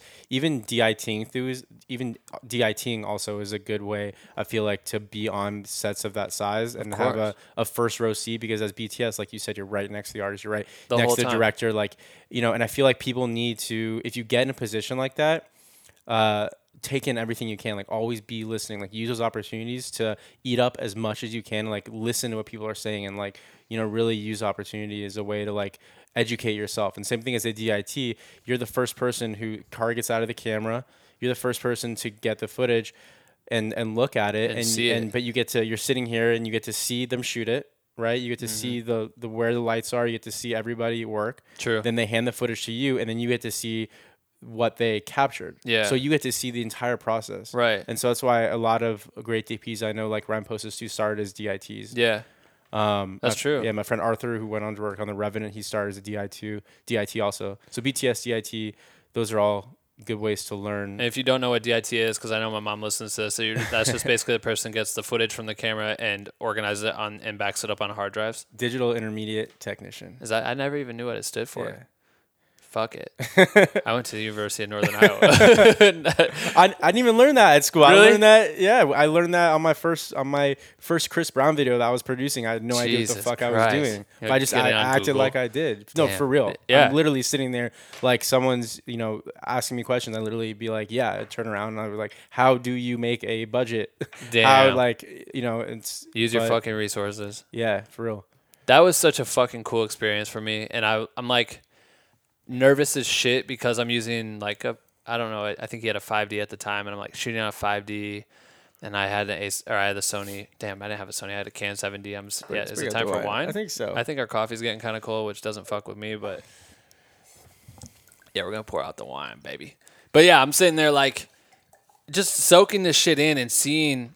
And at the time, it was really hard for me because I'm back home and I wanted to be out in this shit so badly. And you opened up an opportunity for me that I that was never possible, and I knew it existed. Like I knew life. Cheers to the to the wine. Shout out to that. Thanks for bringing that.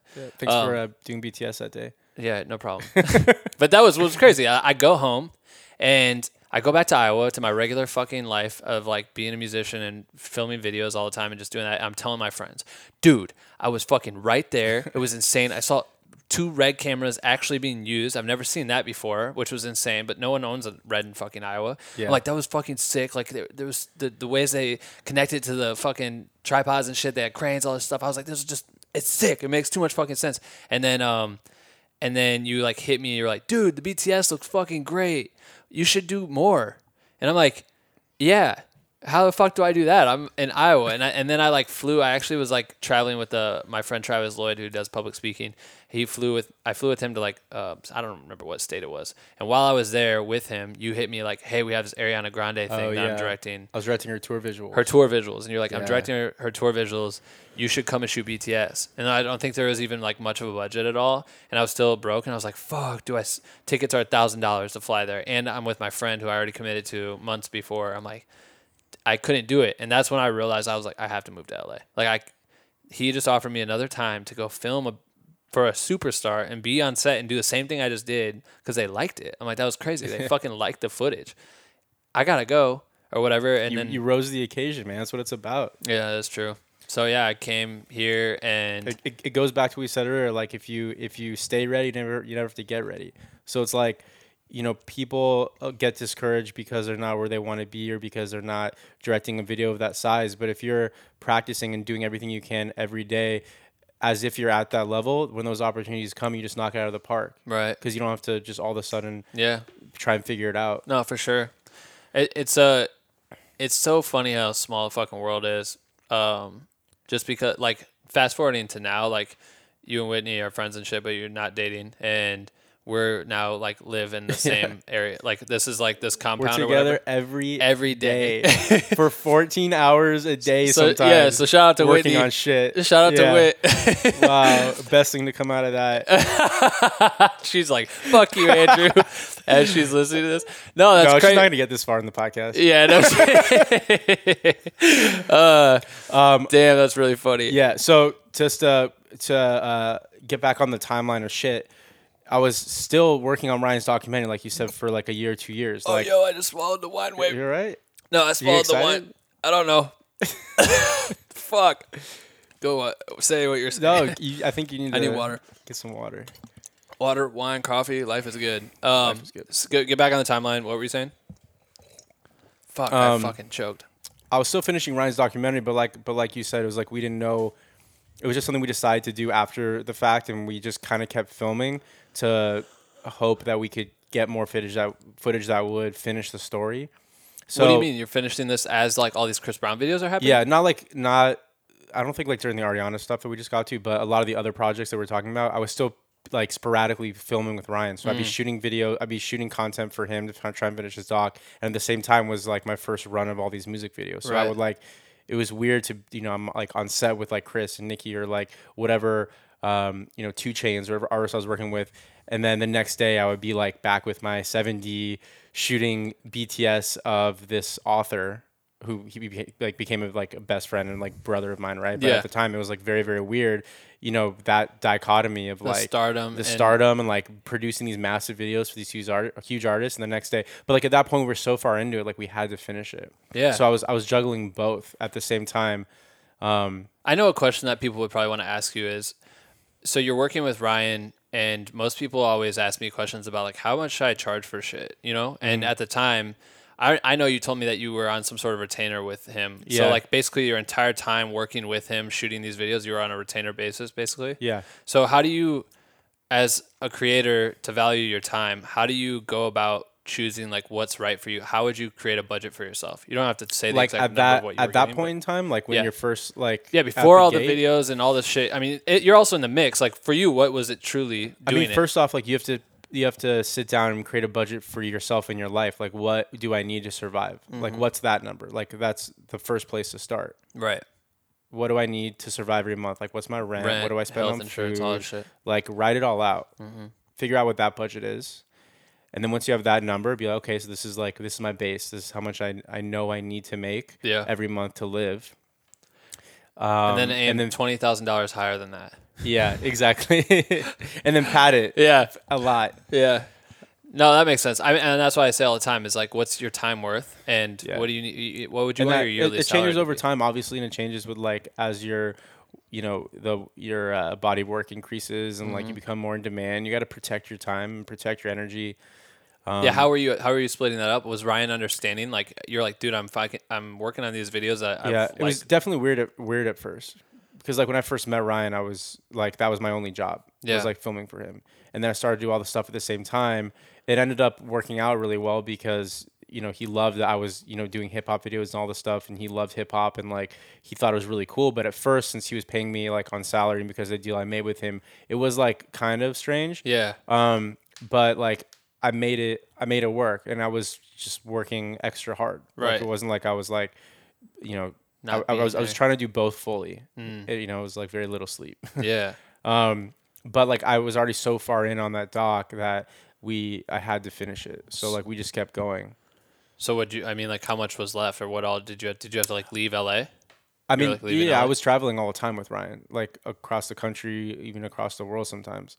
Um, but like as the music video started building up, that was kind of like finishing as well. Um, and it kind of like pushed me to finish it because I knew I was ready for the next thing because the videos were were I was just loving being on set, Yeah. loving doing the music videos. It was everything I always wanted to do. Um, but I still owed it to Ryan to finish that documentary. But it kind of gave me instead of incentive to finish it. Um, but that led to bigger things. But because of finishing that documentary, um, ended up winning the best producer at the Beverly Hills Film Festival and first place at the LA Art House Film Festival, and ended Damn. up doing really well unexpectedly. And because of that, that gave me the confidence that when that was done at that time, I'd worked with Riveting and Chris on like 20 plus videos. It kind of was like a right time situation where that coming out and being so successful for what it was Yeah. uh, gave everybody confidence for me to tackle Chris's documentary. But yeah, that that kind of came. You were just kind of like, hey, we should look what I just did here. Yeah, we I mean, I, I built up a confidence from doing Ryan's documentary, and I feel like I learned the whole process that like you can't learn in class. You, you can can't learn anywhere except by like grinding it out and doing it. Mm-hmm. Like that, the documentary process. I mean, Yeah, but so you finished that first documentary, and how do you pitch Chris's doc? I was just, I mean, at first I pitched Andrew, Yeah. and then we took it to Chris. Um, but Was it was it supposed to be a life story at that time, or was it Chris's doc or yeah Chris's Brian's? doc? Chris's Uh, doc. we, we didn't really have like a plan going into it. I You remember like, like, the writing the, idea first stream. it, I just wanted the, uh, yeah the idea of doing Chris's doc. I don't know what it was. Even like you know a couple months into filming it and having footage in the can and Mm-hmm. I edited like the intro was the first thing I ever did. I still didn't know what the film was. Yeah, but I, I like edited what I could to figure out the story and sometimes just that process of like just diving in and editing, not knowing what it's gonna be, Mm-hmm. sometimes help you helps you figure it out yeah. especially with documentary filmmaking because like editing is so huge Yeah. because like you can you can tell a completely different story in the edit room It's insane. than what you planned for when you were just were there capturing content Yeah. so uh because of Ryan's documentary, I was on a high from you know the awards and from me going through that process. It was such an accomplishment that we did it because it was like I said, it was like a one man band type situation.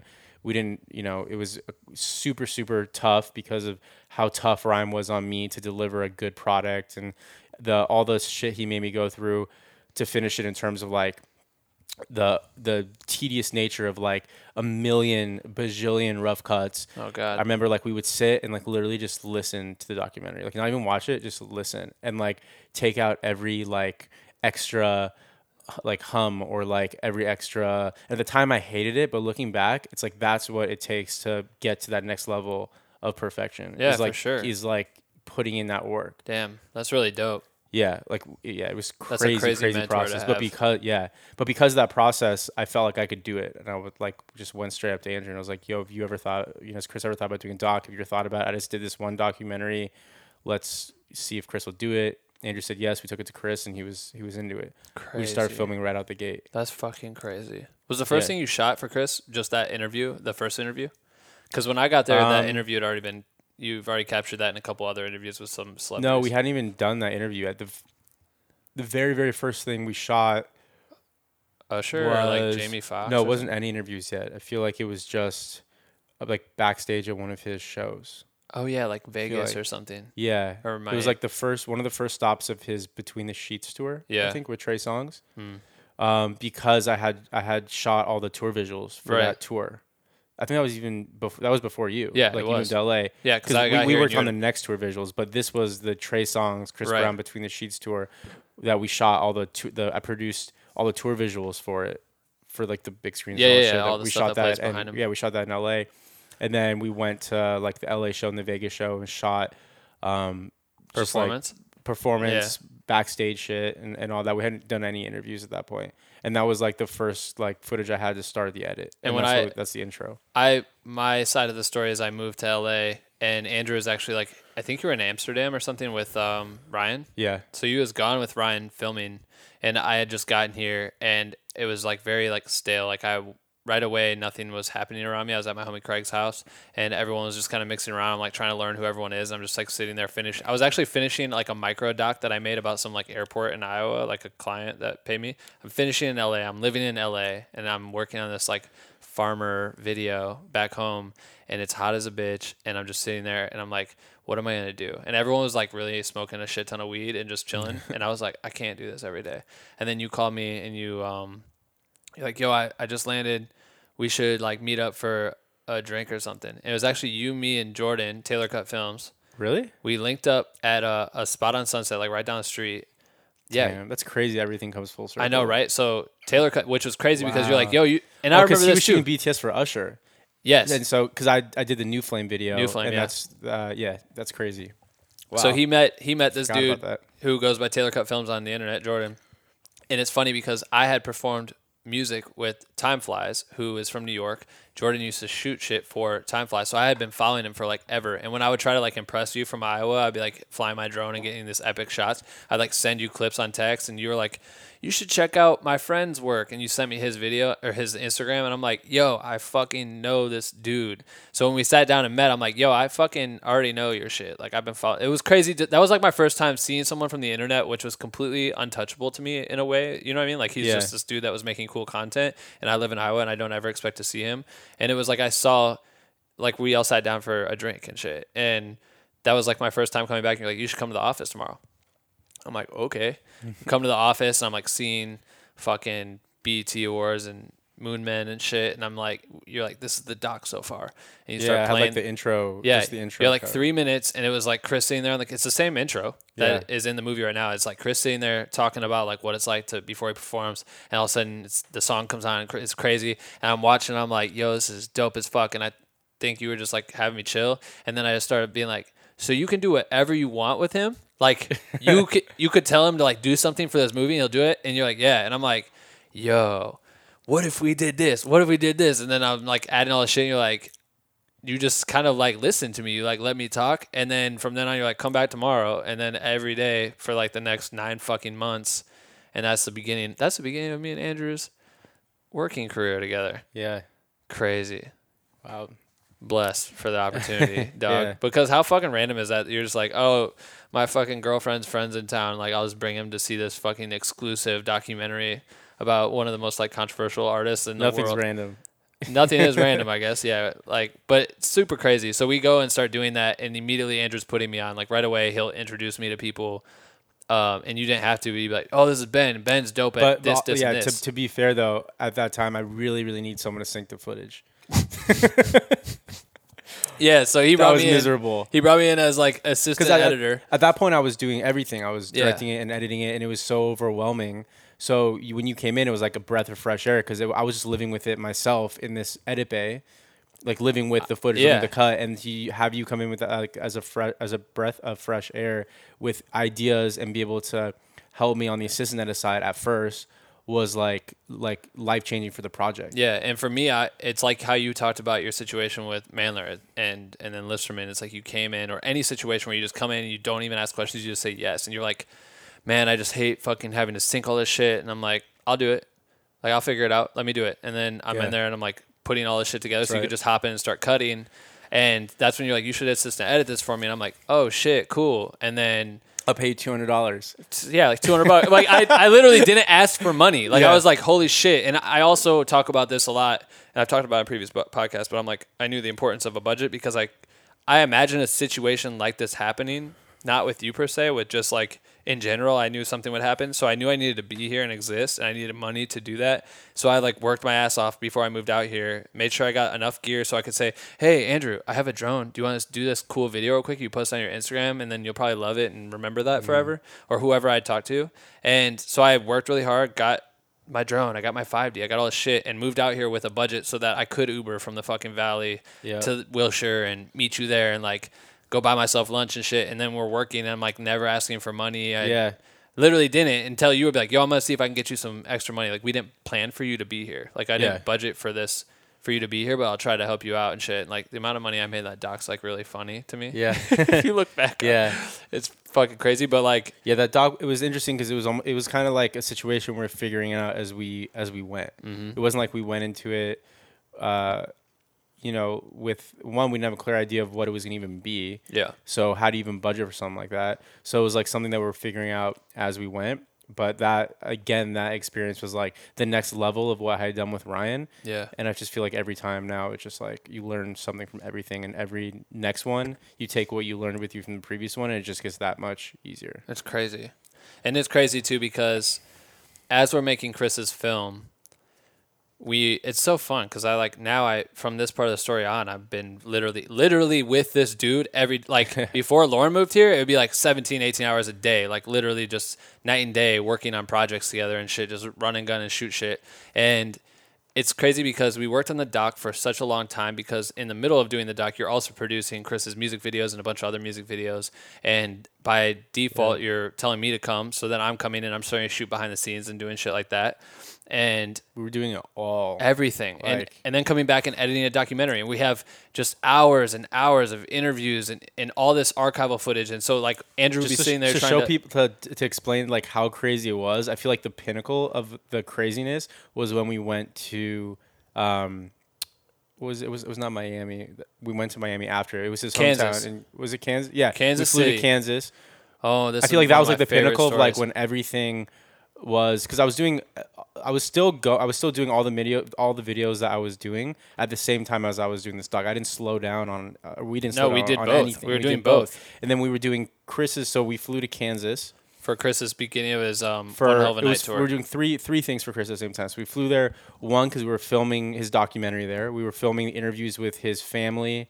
Uh, Damn, I didn't even think about that. No, we weren't. We, we didn't film interviews with his family. With you guys had done that. right? No, you did Oh, that. I, in, I, um, yeah, I did that before. That's right. That's right. Virginia. So, but we're filming the show. Yeah, we filmed the show. We shot the tour visuals. We shot the tour visuals, which we had to finish editing with him in the arena. In the arena. And I had just finished all the royalty videos. so no, That- you had just finished the first two, and the- so we yeah, had yeah, the first like part of the series, God whatever. damn so it. we had to. So we flew there.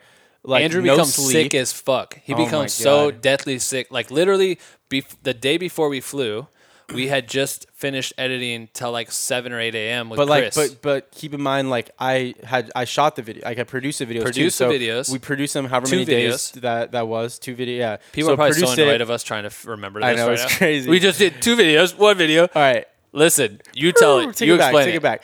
So we shot the videos, which with Chris, it's always like 16 hour days, just because we go hard as hell to fucking create the dopest shit. So it was like 16 hour days, which you don't sleep to shoot. Because of the turnaround, literally went straight from set to Kansas to finish editing the videos, The music videos. the music videos. I think you had cracked one off before we flew to Kansas. You did uh, liquor. No 'cause we- sleep. We, did um, Oh, yeah. zero and liquor, and whatever one came first in the in the order on YouTube.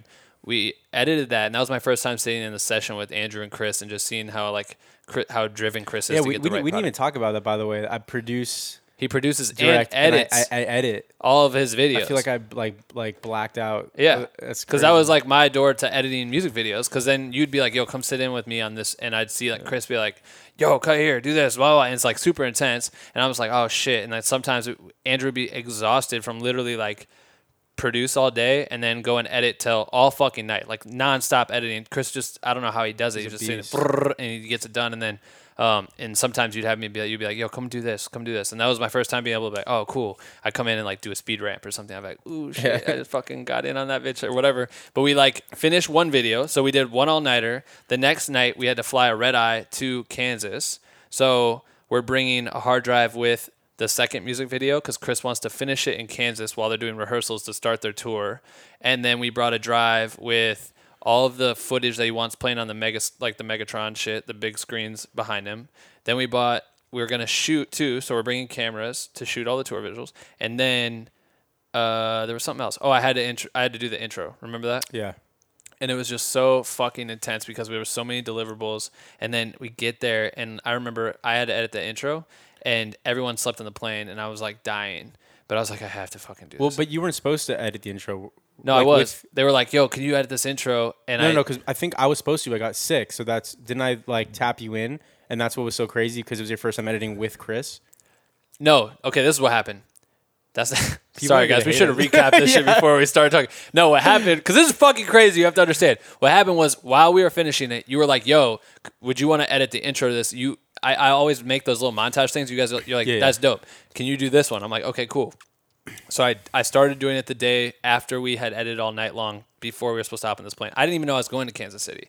So then you're like, oh, hey, can you come here and just like help us out? Like carry batteries or whatever while we shoot and shit, just do whatever. And so I'm like, yeah. And I'm cutting that video and it's like not done yet. And then uh, you guys told me to get all the footage. So I get all of it and we hop on a fucking plane. I almost missed my fucking flight. We hop on the plane. Everyone's dead. Just you're starting to get super sick. Then we land, and right away they're like, Andrew, we have a room right here with um that we want you to set up the computer to do the music videos, and we also have this table that Chris wants to work at for like the tour visuals. And so you're like, yo, you go here, dude. I swear to God, I remember how dead you looked, and you literally just like you were like, yo, you go there, and I'm gonna go set up the shit in that room, and I'm Yeah. like, okay. And I walk in there, and they're like, "Hey, Chris is gonna be here in three seconds. Um, he wants to sit down and go through all that, vi- all the, all his old music videos and make them on the big screen." I'm like, "How the fuck do you do that?" And Chris walked up, and we literally edited for like nine hours, and I kept just like looking back to be like, "Where the fuck is Andrew at, dog?" And you were like sick, throwing up in the back room, waiting for Chris to but like. also finishing editing the, Yeah. the music You're trying to, like, get it done. get it into a point where like because when chris like sits in it's like you gotta be ready to go if Yeah. like if it's not you're You're just shit. like die. You're like between like Oh. editing, rendering on a laptop, sleeping, just dying in the back room. I'm sitting here banging out this video. We didn't sleep for like I think it was like 41 hours or something. Yeah. And and we finished all the tour visuals at literally like as the people were piling into. Yeah. I was running a fucking USB drive to the the video guy with the final files and the tour visuals. It was fucking insane. Such- but how crazy! I, I remember now. It's so crazy. I haven't we haven't talked about the story in so long, but like seeing it, it was su- like you said, it was such a close deadline between like when we finished it and like literally like the first time we saw it on the big screen was when was when the show started. But Dude, like that was the seeing best it on the big feeling, screen, bro. the feeling we're just like oh my god, and then and then the intro, but then also all the tour visuals where it play all the music videos that that I had produced over with Riveting Yeah. over the past like however many years, and seeing all that on the big screen was like the, big, Twenty the biggest people, payoff. Twenty thousand people ever. screaming. I remember we were actually Insane. backstage. Chris is backstage with all the dancers. They're doing like their huddle prayer, and we're filming it. And they're like one, two, three, oh, and they do their thing. And they they all start going out to the stage, and the- it's pitch black out. And I remember we were all countdown, getting right? yeah, we were all getting shuffled out to the thing, and I like forgot at this point that I had created that intro, and we all shuffle out, and I remember we're like going back to the VIP spot, which is like the back of the venue, and as we get into the like alley where actual people are at, I like turn around and I see my countdown timer, five, four, and everyone's ah, and my video starts, and I'm like. Oh shit! I'm like watching the video. I'm like, A, is it gonna play through all the way? Is it normal? Is it is it gonna work? And B, I'm just like, fuck! I just spent like so much time doing that shit on an airplane, and I see it play. I don't even know where all you guys are going. I'm just standing there getting like hit by people and shit. And I turned to a kid that was sitting at the t- the thing, and I was like, "Yo!" And he's like looking at me like, dude, I'm fucking watching the show. I'm like, I made that shit. And he's like, what? I'm like, I fucking just made that shit yesterday. and he's like, that's fucking tight. He turns to his friend like, yo, he made that shit. And I was like, damn. And I like look around and I just see 20,000 people. I'm like, it's crazy. I'm from Iowa. I live five hours from the city that we're in right now. But I've been living on a floor in LA with on an air mattress with holes. And I made that shit. You know what I mean? Yeah, that was fucking incredible. And then, and then we yeah we finished and flew home and fucking crazy. kept working. We kept making the documentary. Yeah, Fuck man, we put in the amount of shit we've done in the last two Yeah. two and a half years. it's crazy because like I'm I'm so bad at like especially then I was so bad at like like putting what I did like out to the world Mm. because like I just had like the mentality of like I just want to keep my head down and work and I didn't like think of myself as like a brand or like uh, you know like I didn't have that same mentality and I saw that right away. yeah so I I feel like people don't really know like the grind and like the amount of shit like that we done like we've done the past three years like I, does anybody know we even did those tour visuals now they do I guess Yeah, I know because we couldn't. it's crazy. It's that's like, what. That's everything what. moves so fast. It's like like right after that, like you said, we dove back in the dock, and it's just like everything moves so quickly. And that's what opened my mind to stuff because I, I was coming to it from a completely different world where you were like, you know, five more hours is out and you're getting millions of views, 200 million views. And I'm saying, like, dude, people are commenting about something you made. Like, people are talking, and like, it's almost like in LA, by the time that video drops, we're already on to another project. And it's like we don't ever have the time to like reflect or mm-hmm. try to pr- self promote, I guess, or whatever. But it's so important to do that shit because there's so many people that could, that are watching that. Like, think about it. When we were watching these videos, you were thinking, who the fuck shoots this I shit? just ready for the Anthony next one. You know what I mean? But you were thinking about it back then, like Anthony Mandler. Yeah, you looked yeah. up to him. And at this point, this videos come out so much, and like, some, if you don't promote any of that shit, people are like, who the fuck did all that shit? Yeah. Who produced that? Who did this? Who did that? And it's like you have to dive in. So I'm always telling Andrew, I'm like, dude, you have to fucking get your IG up. We I have still to suck start. at it, He but- still sucks at it. I'm like, come on, we gotta do this shit. And then I also remember wanting to do so many things with Chris because I because I think at that point you're look at you live you fucking were with worked with Steven Spielberg and you're directing this documentary and I'm like, dude, what if we did? We should like take Chris to a school and find a bullied kid and have him like help the kid out for the day and like make everyone fucking jealous that this kid got to chill and shit and like or go to a mall and run through the mall and you're like I don't think people would really go that crazy if he was at the mall. I'm like, what are you talking about? You're like, yeah, if he went to the Grove or something, like no one, I don't think anyone was gonna go that crazy. It's L.A. and I'm like, what does that mean? Yeah. And now I see it like where you see a famous person walk through the mall and you're like, oh, there's that guy, and no one's like, ah! it was so good to have that perspective though. Of Isn't like, because I'm so desensitized to that sometimes, just being around it all the time. It was good to have that like perspective, and like I still take that with me too. Like when I think of concepts or I think of shit, it's like sometimes you have to like forget that you know that artist and think like really pull yourself out of the equation to be able to think of like what the best concept is or think how to like plug that artist into you know Right. like a idea. so sick. Um, It's yeah. that's what made. I mean, the duo, our duo, is really sick because eventually you set me in as like a co-editor with you, and like fuck, I don't know how long that movie took us to make. I mean, it came out this year, and, and we finished it so long yeah. ago. We were finishing it while we're starting our next documentary. Yeah, we were. We literally started our second documentary with Mary J. Blige, which was sick too. And that one you brought me in as a co-editor with you, and I was shoo- shooting second cam, which was mm-hmm. cool. And we literally were in the studio with Mary J. for like fucking months, just filming her making her album and shit. And so you go from think about how crazy it is. You go from Ryan Blair making a documentary that you didn't even really know you were gonna make until towards the end Mm. to doing Chris's doc, straight into doing Mary's doc. We're working on our your fourth, my third doc right now. That's a trip. Like Yeah. you started making these feature length documentaries. I know, never even thought I would do documentaries. It's such a weird or music videos. No, I always knew I wanted to do music videos because all, my favorite directors who I like idolize had that path, and so I always knew my, my I wanted my path to be Hmm. music videos, commercials, and then film and TV. Because like you know that's what Mandler did. That's what Mike even Michael Bay did. Um, Crazy. so many of my, of my favorite directors. Um, so that was always my path. It's just crazy, like how it happened and how it happened so quickly.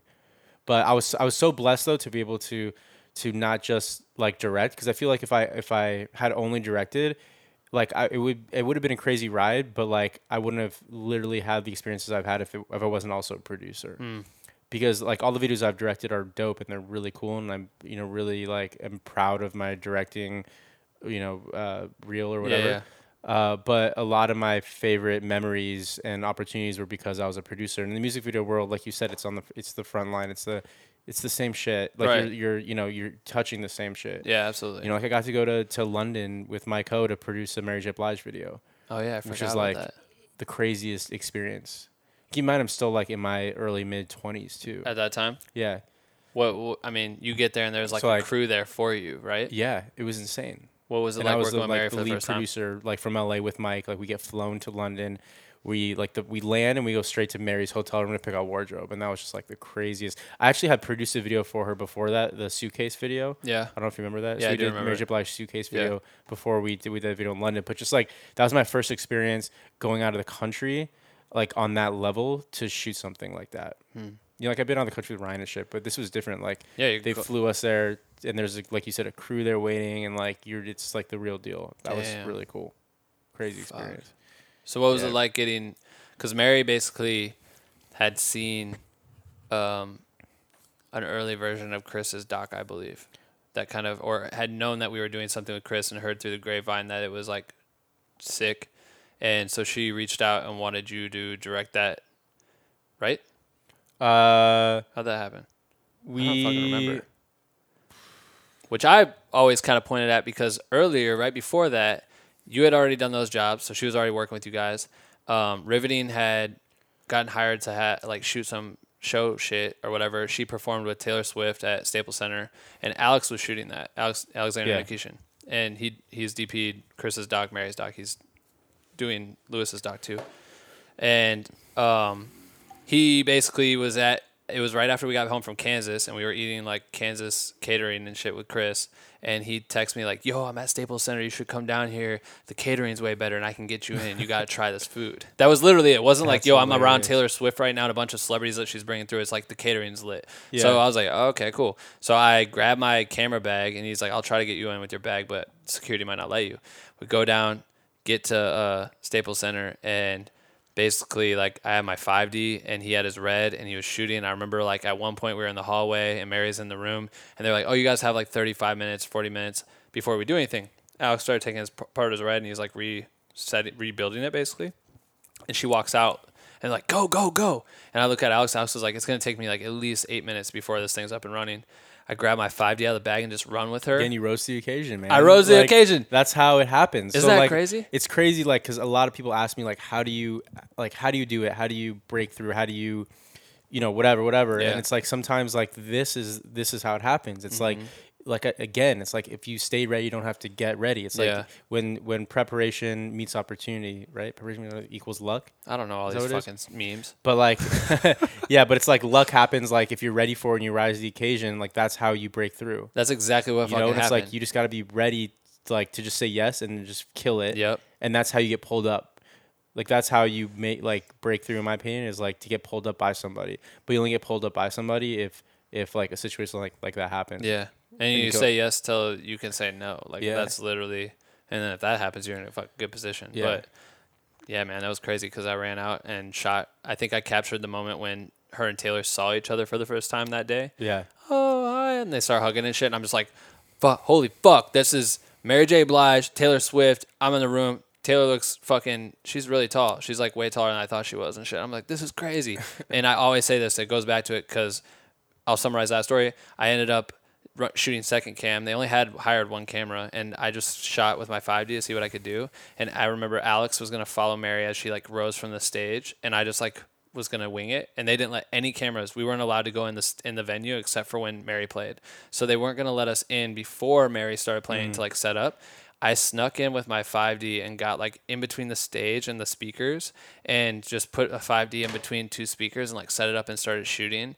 And I caught Taylor saying some like emotional, awesome shit about Mary's song that they were singing together. Yeah. And like filmed that part. And when I cut the video, that like made the video. Yeah. Like that 5D Dude, that's, clip. that's something I tell people all the time is like I'm from the school of thought where uh, always uh, never ask for permission, always beg for forgiveness. yeah. Like get it done by any means 100%. necessary and just don't Safely. act- like don't kill yourself or get yeah, someone in like, trouble. within reason, of course. But Yeah. like, But what's you the know worst I they're mean? gonna Like, do? Tell yeah, me no. Exactly. Like go until you're told no. Like it's not gonna yeah, get you killed or nothing. Like, but that was crazy. Then I, then they saw the video that I edited because I later ended up editing it, and they're like, "Oh, Mary cried and Taylor cried and all this shit." I'm like, "Holy fuck, they watched my shit!" like, you know what I mean? I'm thinking, Holy fuck! And then later on, with you producing all our videos, and then the buzz of this shit, and I feel like it has something to do with Mary. Just like, "Oh, that was cool and emotional." Then she's like, always thinking about us. Yeah. And then that's when she's like, "Andrew should do the yeah, doc," and you're like, "Okay, let's do it." yeah. It was just right timing again. Fuck, that was crazy. Yep. That was dope because we had all kinds of people coming through the studio too, and we're capturing all that. And then to not speed through this because I I don't want this to be a crazy long podcast because I know your time Yeah, is of valuable. us just like like reflecting and reminiscing. but it's tight because I think that this is like I mean, yeah. I mean, I hope people enjoy listening to us reminiscing. Fuck, man. Cool. I don't know, but it's like crazy to me because we finished Mary's doc. While we're doing Mary's doc, it's a, the same situation again for you because you were putting together like this massive Mm. music video series that you were going to do with Mary, which was initially supposed to be like a movie, like every song, blah blah blah. I don't know what happened with budgets and all this shit, but then it ended up being like one or two videos. But like Yeah. the entire time you're sitting there putting together these insane pitches for it, it while we're cutting the video. So it's like nonstop, never sleeping, putting this whole film together, ridiculousness shit. And um, it was crazy because halfway, th- like basically the movie was done. We finished the film. We're like, oh, cool. Which that's a good feeling. When we finish Chris's film, there's like a clip somewhere, and I'll wait till we make our documentary about ourselves. But there's a video that me and Andrew have where we like fucking pop this bottle of someone's champagne that we just found in the office. We're like, ah, the movie's done. And then it still had like six more months to till it's actually technically finished. Yep. But we finished Mary's film, and then her and her husband go through a divorce. And then they're like, you can come film if you want. And we like ran back to the studio and started shooting some emotional shit with her and Neo. That's what made the documentary. And that made the fucking documentary. The documentary was tight. And then that shit, like we had thought it was done. And then we had to literally go and rebuild the movie, which was insane. But some people are lazy, and I think that would have fucked us completely on that film if we didn't get it, if we just didn't go back. for sure. Because it was cool. It, it was great to us, but that made it s- insane. Like that was Yeah. an insane experience for her to happen to have It's, gone it's documentary filmmaking. He's got to be ready. ready for it. all the time and willing to like be involved. But now those two films finish, and it's funny because Mary's doc ends up actually coming out before Chris's film, right? Yeah. What happened with that? Because I feel like I keep I'm recapping a lot, and I want you to recap instead of me, so I can drink Uh, this wine. Well, we finished. I mean, it was about a year. I, th- I think about a year between when we finished Chris's film and, between, and before it actually came out because it was just such a. Uh, the topic was so controversial, and like we wanted to make sure it had the right platform to release on that could get like the most attention and like just be the right place for it. Yeah. So it just took a really, really long time. And during that time that we finished it and when it finally came out, we literally did a whole another documentary, and that came out uh, Before. first on VH1. Yeah, before. Which was the craziest feeling, yeah, dude. That shit it was, was yeah. It Our was crazy fucking we spent like three years on Chris's doc, and this was, Mary's was I feel like what was it, like a six month yeah. process or whatever it was. yeah, probably like seven came, months. came out first. I was I was talking to the sound, the sound designer Tony Crow the other day, and he does like massive like films and like like all kinds of cool shit. And uh, he said to me, he goes, "Yo, uh, by the way, just so you know, Mary's film last year was probably the fav- my most favorite project I worked on last year." Really? And yeah, and he does huge movies. That's fucking tight. yeah, It's a really good. I mean, she's so fucking wise. And if you can hear, it's unfortunate because right now the doc basically premiered on VH1 for w- literally one night, and you had 24 hours to watch it. If you don't watch it on VH1, you were it's over with. But and I think they're seeking distribution now. Maybe they'll do Netflix at some point in time. So I wish you guys could see it, but if not, we'll put it up somewhere. yeah, just come to our house. We'll send a watch it. private link. Yeah, on the just hit us group up. or whatever. Don't hit me up about it. I'm not. I'm literally not going to send it to you.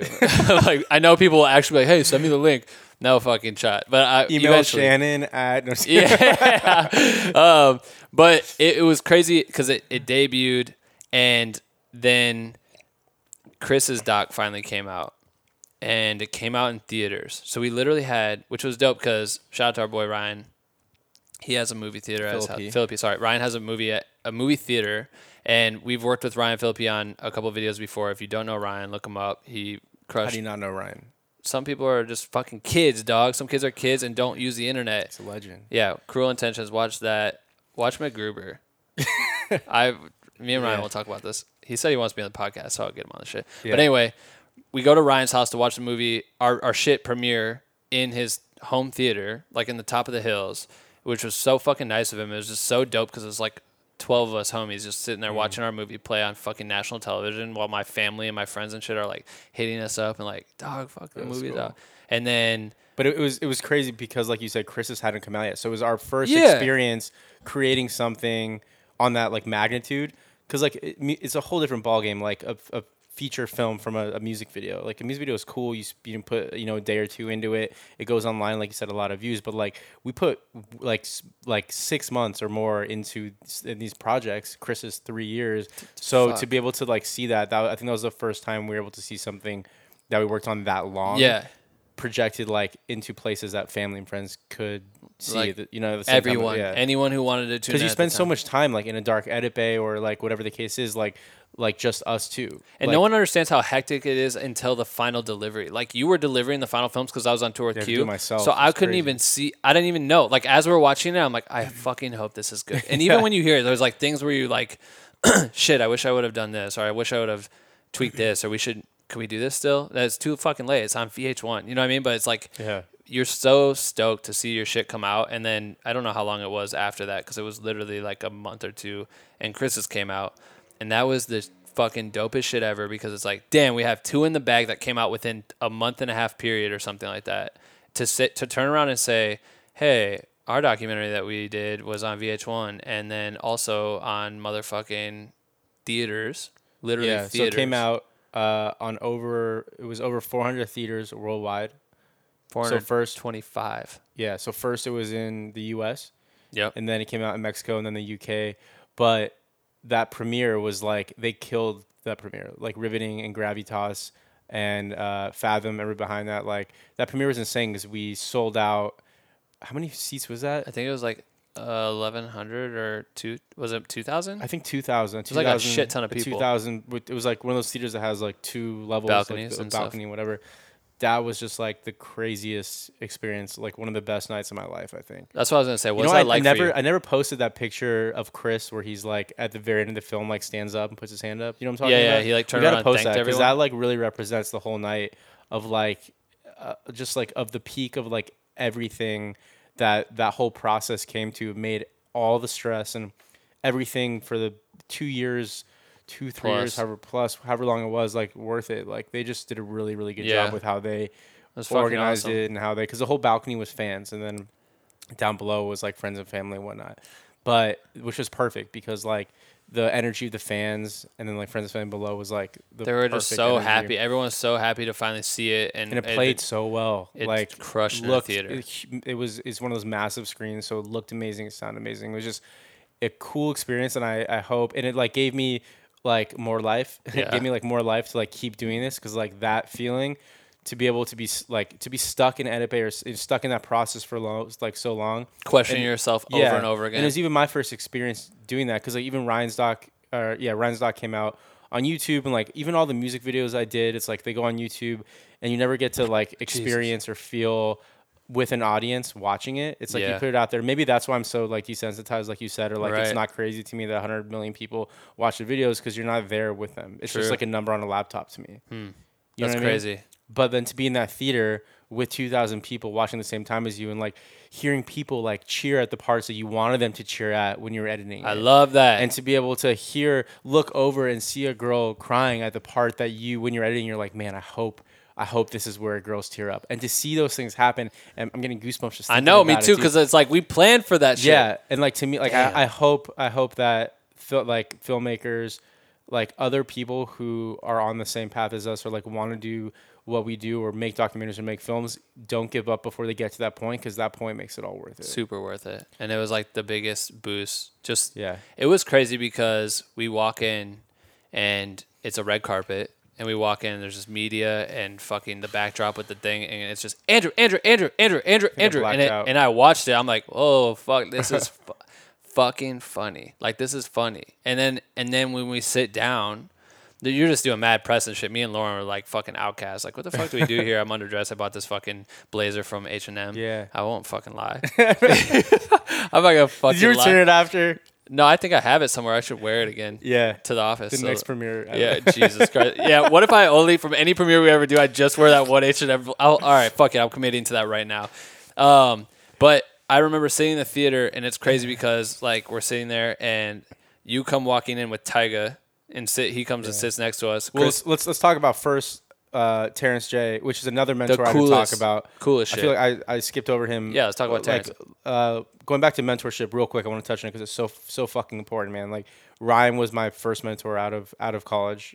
Period. I didn't, you know, other, other than Kristen earlier, Right. right. But Ryan and then you know Wilmer, who was my next mentor, who took me under his wing and and like introduced me to so many important people and like really treated me like his little brother. Like he Yeah. saw something in me that that no one else did. not yeah, yeah no one else did. But like he saw something in me and like really, really like uh to like put me on a different pedestal when pedestal when I hadn't earned it yet, Right, right. which is important. Um, and then Terrence J, who I met later on, who uh, was another mentor of mine, who again like took me under his wing and introduced me to so many people, and that's what it's about. It's about like connecting the dots between people and and everything. That's all this industry is. That's literally all it is, is is connecting dots and figuring out how to make it work. And even that night, to go to that night, Terrence uh, opened up the film. Mind you, He- Terrence is like the biggest host ever on, on television. Like Yeah. 106 and Park hosted that bitch forever. Like partnership with VH1, MTV. He's a superstar in that. So lane. he he was Actor. out he was out of the he was out of the state, and then I saw on his, his Instagram that he had just landed. This is like an hour before the premiere, or two hours before the premiere, and I, I called him up and he picked up and I was like, "Yo, uh, this premieres tonight. Is there any way like you can come?" Uh, you don't have to walk through a carpet, like do anything. Like, can you just come and say a couple words before the film? Because that's his specialty. Like, Right, right. I've I've traveled with him also across the country and filmed for him, watched him um, speak and do press. and, delivers. and, and delivers all the time. And I'm like, there's nobody else that would kill like you Right. would. And it was like no question. He's like, "Where is it at? What time? I'm there." He came. He did the red carpet, which he didn't have to do. He said There's so much cool shit. So much cool shit about him. He walked with me. Took. It was my first time. I remember seeing him in the bathroom actually, and I was like in there, and he walks in. I was like, he could tell I was like so nervous, and I asked him, I was like, "Dude, like, does this get any better? Like, do you, you do this all the time? Does it get better?" And like he he laughed at me, and he's like, "Yeah, man, it gets better." He's Right. like, he but he told me he's like, just take it all in and like enjoy the moment. Like this is your night. That's crazy. And that was like that was the worst he said to me, and it was just like so fucking weird bathroom story. But it was so cool. And then he walked The red best carpet with me story. and like said all this dope shit. And then he went and introduced the film, which like set set up. I feel like the audience It like, raised it the bar. raised the bar so high, like changed the experience completely. He literally so, shout out said- to Terrence. Thank you. he for that. That literally said, "If you don't uh, like this film, go kill yourself." Yeah. I was like, "Whoa, what the fuck?" and then yeah. he said it again. Yeah, he's like, I'm serious. Go kill yourself. We're like, oh shit. Everyone's like, Yeah. They played the fucking movie. That was such a Yeah. dope intro, dude. Because he Yeah. made, he's like, where's Andrew at? Andrew, come down here. Yeah. And you like walk down there like all shy and shit. And he's like, this is the best motherfucking director in the city. Yada yada. He directed this film. Everyone was going crazy. Chris stands up and like says some words like, yo, thank you for coming. Blah blah. Shout out to everyone. Thank you for doing this. Yada, yada. That damn, that was such a night, man. That was like. It To was, like- just it was a movie. it was so perfect. It was scary like to see the movie play in its entirety for people like more than four people yeah. Because that's it we only ever played the movie for like chris his friends like maybe the room would be packed out with like seven eight people that would be at max and it's like you have 2000 people watching a film you worked forever on and you just hope it plays and resonates right and it did and people hear chris's story with rihanna for the first time ever Doesn't that change the game for you though? Like you feel like having having had that experience, working on projects now and, and in the future, being able to have the whole process from A to Z. Does it change like the the feeling going into your next stock or like next project you're like So much more confident. right. The confidence is st- through the roof. It's like you you want to just like do better the next time and exceed that so you can get to that same point and just have it like have that feeling. Yeah, and we crazy. did. We like. It's crazy because we didn't have that experience before we started our second documentary, which does, feels like it doesn't make sense, but it makes sense in Hollywood rules because like just took so long to deliver Chris's film, but to finally go and do Mary's, and then Mary's finally comes out, and you're just like, holy shit! Like I just remember Lauren looking at me like, damn, this is cool, and I was like, cool. If you think this is cool, then. I don't feel like a motherfucking nerd no more. You know what I mean? But like that was it. It was just like seeing Yeah. that, and then we're all just enjoying the shit. making a movie is such a weird a weird experience and process because for so long it's like you're just alone in this process. I mean, you're with your crew, you're with like your other editor, whatever the case is. But like as far as friends and family, like nobody understands that experience of like being in this zone and this like having this tunnel vision for that long of Yeah. a period on like a feature film. You live So in I'm- that world for so long. Yeah, you yeah you live in it with nobody else outside of that that little tight world being able to see anything. So it's like when you experience people being able to see it, I feel like it just changes the game. It's because- insane. Yeah, And I think it's funny too because we, we look at like fast forward to now, we have such a, I don't know, we've done so much shit since then, and to like reflect on it and to see like, Doug, we were nominated or not nominated, but we got in selection to be nominated for a Grammy for those for both of those documentaries. Yeah. Which we didn't make the cut. Shout out to fucking um what's that shit called? The Defiant Ones for taking our spot yeah. It's a weird climate for I think. Uh, for like a, cr- a documentary about a guy that ha- went through what he did. and- yeah, yeah. but I mean, Mary's doc got submitted, Chris's doc got submitted to the fucking Grammys, and were at least in a selection. And I remember hearing from someone on the inside that said there was like maybe 85 films that were submitted for that selection or that section, and we had two. We had two. Yeah. That's fucking crazy to think. Dude, we were like same year. Yeah, four got picked. Four. Just to be in the arena of that is fucking crazy to look back on and just to Yeah. like be like, damn, we really worked on some shit. yeah. Plus we're on Netflix. And we're on That's motherfucking net. crazy. Oh yeah, and we're on Netflix. That came Yeah. out last month, right? October, uh, November, October. Yeah, yeah. It October was like sixth. right for my birthday. Yeah, Fuck. Our movie's on Netflix, which is so crazy, dude. That's like Yeah. it just keeps getting like you keep looking at it. It's super weird because it's like you can't even really soak it in. Do you feel that ever? Like, isn't it crazy to know like if you walked around and most people are like watching shit, Yeah. and then you're like, hey, I made a movie and it's on Netflix right now. I'll be like, really? yeah. People would say that shit, like, but you don't think like that.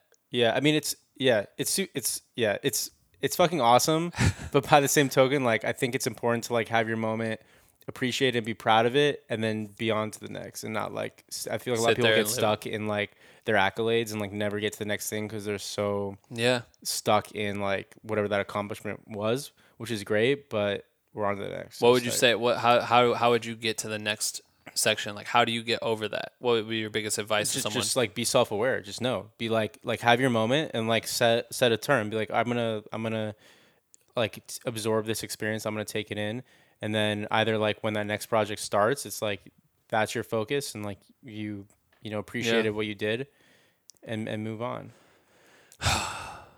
Damn, it sucks because there's so much more that we could talk about, yeah but we're like at two hours. i wonder if already. anybody's gotten to uh, this far how long has it been Me, we and Cal did this last time where we got to like the end and we said like if anyone got to this point, say hashtag butt cheese to us on Twitter. Nice. And several people have said butt cheese. So all right what do you want them to say if they got this far?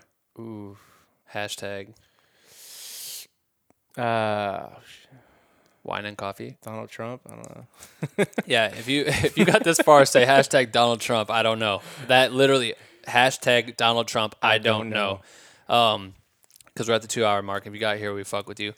But I think like I don't want to thanks for listening to us uh, reminisce yeah, it's been fun because I mean we had such a wild ride and we're still like not even close to being done. Like I hope that people can take from our story and like take parts of it to like apply to whatever like part of their journey that they're in. You know, whether it's like the beginning where we started of like you know college or Raptor College or Yeah. like having working on your first film.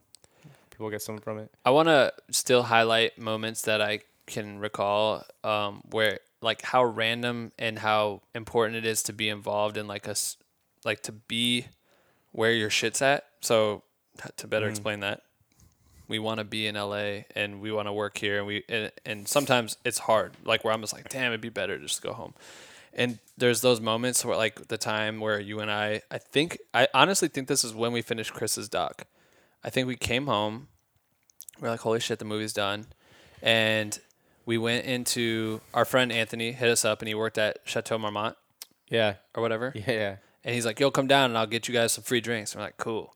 So we walk down to the bar, this cool club, which, mind you, any outfit I own probably isn't acceptable to wear there. It's tight enough like that. And we go in there and we're chilling, and Anthony walks up to this dude right away, and I hear the comment like, "Bro, your shoes are so fucking rad." And I look at his shoes, and his shoes are like torn up chucks or something like that. And right away, I was like, "God damn it, this is such an LA place to go, like where people think old shoes are cool." And they started talking forever, and you and me like sat there kind of like laughing because I looked at the guy and I thought like, "Damn, this dude looks like kind of homeless, low key. Like he's got like torn up clothes and looks like he's wearing cheaper shit than I am. That's this is kind of crazy." And Anthony loves the guy, and they talk for so long. We're sitting there like kind of making a joke about it, and then finally we're like, "Okay, he he's about to get his drinks. Let's go talk to him."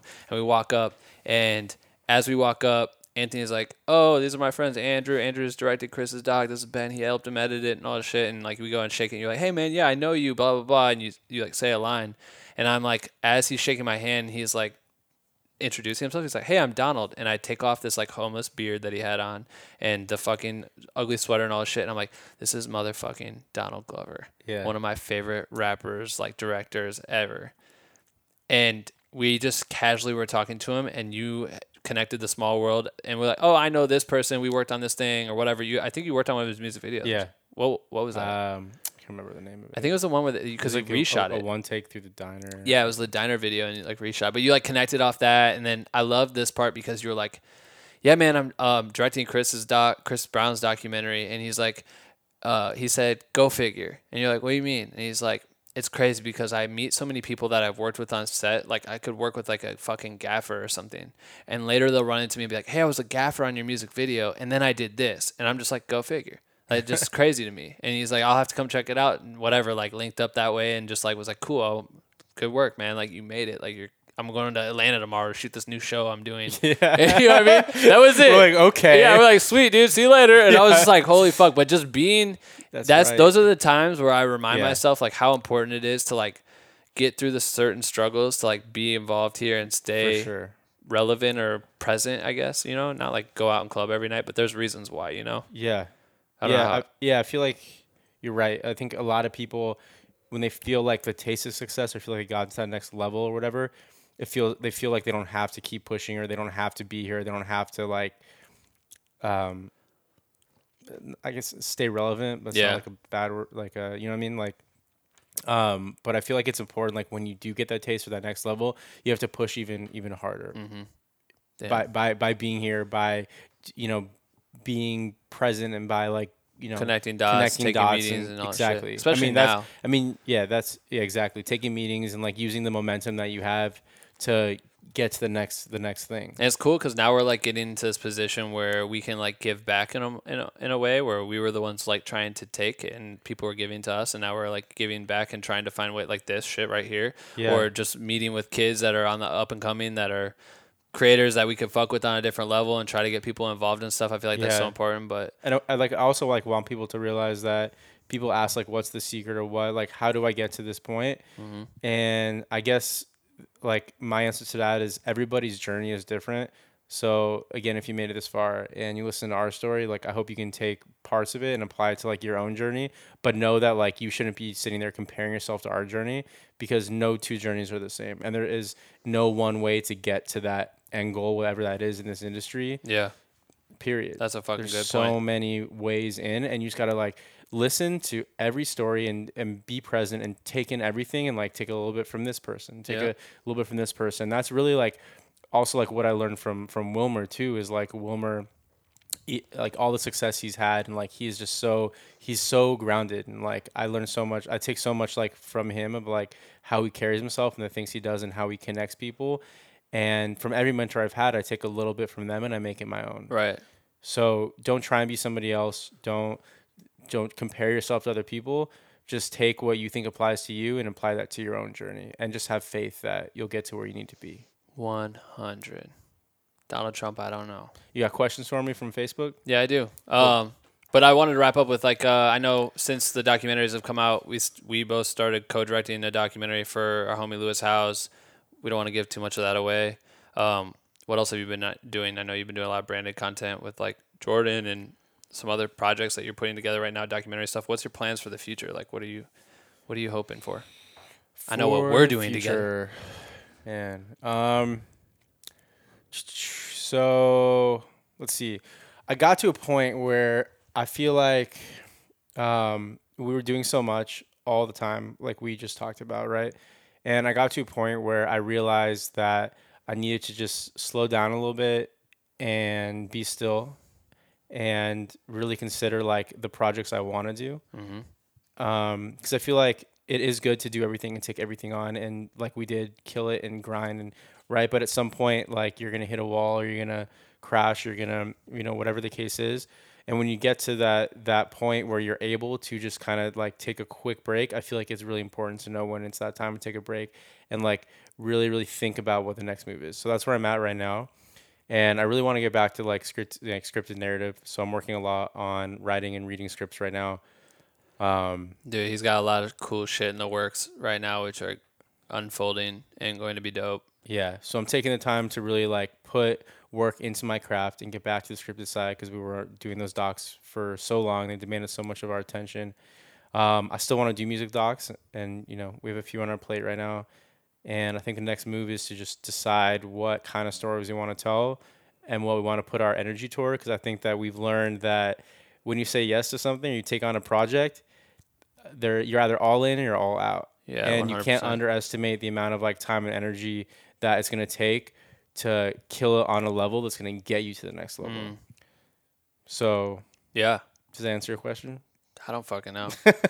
I wanna. I, I I fucking love this interview. This Yeah. is so fun because This is cool. I like it. good. I'm glad I don't. I don't do this a lot, so I'm super stoked to get to do like I guess my first podcast with you. It's cool. Thanks, dude. I really love popping cherries for people's first podcast. Ooh, It's so wine? cool.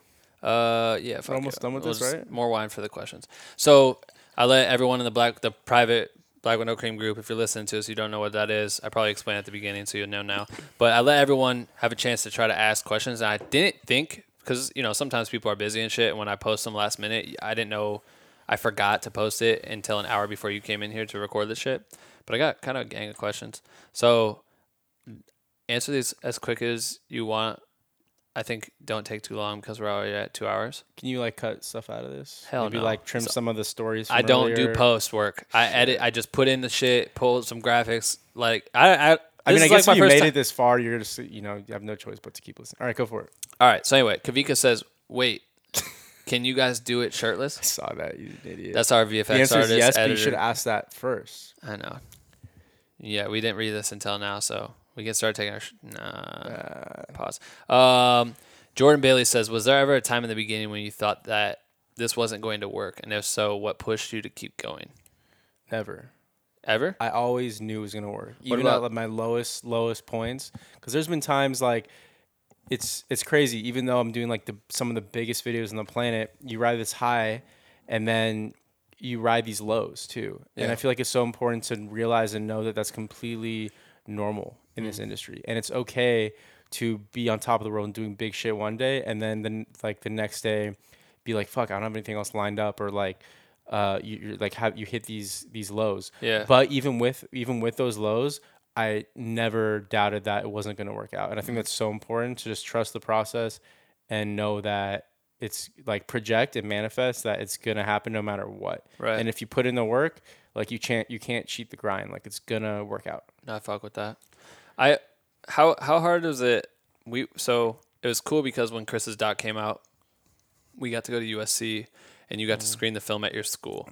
So we went to the theater and we had the craziest experience because this is our first time screening the movie. Well, second since it came out. And we had this girl stand up.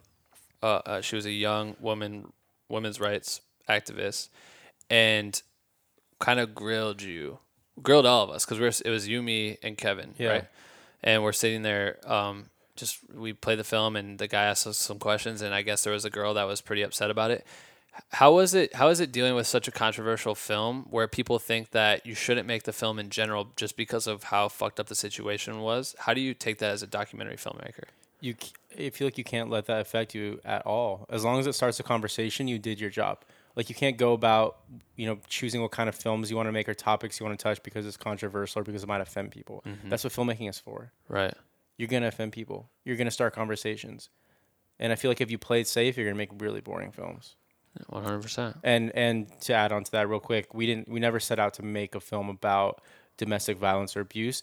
We simply set out to make a film that created a platform for Chris to speak on his life. And Yeah. I feel like he deserved that platform. Which was the first time he's ever truly, or not Yeah. truly, but it was the first time he's ever opened up about it Yeah. in general. Like that was the first time he ever talked about that incident with Rihanna on camera. It was very crazy, and I just knew how insane that.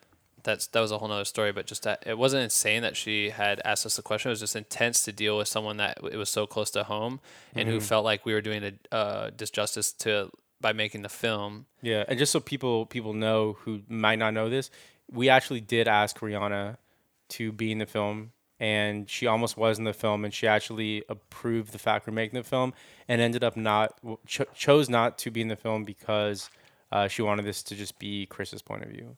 I thought she couldn't do it because of scheduling. I thought we had like two days where we were supposed to interview her, and like she, we literally couldn't make it No, happen. I mean we could have. I mean you can always make anything happen. Whatever, But I think it came down to like it didn't work out schedule wise, and then she just like decided like that uh, it'd be his story. it's probably better if I'm if I'm out. Which I think per, as a as a the director, I feel like it is worked out better that way. I'm actually glad that it was just Chris's side and didn't become this like he said she said Yeah. type of because we didn't set out to make like a TMZ gossip film. No, like, fuck uh, that. You know, so I'm glad that it didn't turn into that. And at this point, and we did include it, she had already shared her version of the story on Oprah. Mm-hmm. And Chris came on Larry King, which we show part, or was it Larry King? Yeah. Chris Yeah. came on Larry King, and that was his first time and only time really coming on to talk about it. He didn't really talk about it. He just came on to apologize, and that was all it really was. Yeah. So we did technically have a piece of pretty much what Rihanna yeah, would but also, I mean, about. this film, it, the, this film isn't about the incident. No. the incident is just one small part of this film, which is about Chris's life story, and it's a very important part. But if we did interview her or whatever, or if we spend more time on it, a lot of people ask, like, why did you only spend this, you know, much time on on that topic? Well, because it we didn't want, you know, we didn't want it to turn into a film just about that. Yeah, for sure. So. I think we, I think looking back, I think it's the perfect balance of everything. No, I love the I love the way we dress it. Um, Taylor Marie says, "What is the worst experience he's had with a celebrity? Like them being rude or difficult?" Uh, I'm not gonna go into detail. I think every you every Everybody has their has their own day, their own ups and downs, and you just learn that it's a part of the business, and, and you go with it. Um, my homie Jay Morales, he says, "Biggest time he's ever fucked up." When's the biggest time? Uh, I don't know if I've I've ever fucked up because I feel like every everything that might be looked at or considered a fuck up, it's never a fuck up. It's like every every fuck up becomes a learning experience, and you learn from every time you mess up. And to be honest with you, it's like I think part of this craft and part of this skill is making fuck ups work. And sometimes my biggest fuck ups become like the coolest shit that I'm most proud of. Isn't that crazy? Yeah, and embrace that shit. Yeah, one hundred percent. Um, Don't be afraid to fail because that shit could be like like let yourself fail because you could end up in the edit room and be like, holy shit. I just did this music video last week where they're kicking us out of the location. And literally, literally, the, the manager of the the restaurant was pulling the lights out of the the um, sockets, whatever, because like we weren't stopping rolling, and he was like, "You guys are done." And then all of a sudden, like he pulled, there's only one light on. And I'm like, holy shit, this looks way fucking better than like Really? all- when for Ariani's video. oh yeah, And so the, the the take we used was like when it was only the, the one light that was left on because the manager of the restaurant unplugged the rest. that's so fucking. so it's like em- embrace those moments because sometimes those imperfections become like the dopest. shit. yeah, that's crazy. Damn, that's funny. That's a good story. yeah. When's that video come out? December first. Cool. Um, uh, Amrit, I don't. I'm so bad at saying names, dude. Amrit Singh says, uh, Andy. I like how he calls you Andy. What the? F- he's already like getting there with you, Andy. Wow. How much of your success do you attribute to directional hustle and skill, as opposed to lucky breaks plus chance opportunities? Opportunities. They all go hand in hand. I agree. That's period. Embrace it all. So that's it. They all intersect. Yeah. They all I mean, do. I- it's crazy. Like they all intersect. Like Yeah, I don't. Yeah, It's all about uh, yeah. You guys, it's right time, right place, all that shit. yeah. Um, I think we touched on that too. lot No, I you know. we like, do. I know a lot. Yeah, I just want to bang through these so that they get to hear Yep. their name. Chris, uh, Chris Dummer said, and he's a homie from Iowa. He just this dude just shot my sister's wedding for me, like literally last minute. Shout out to this dude for doing that. Shout out. Got know the story of how you guys linked up. Already explained that. Did that.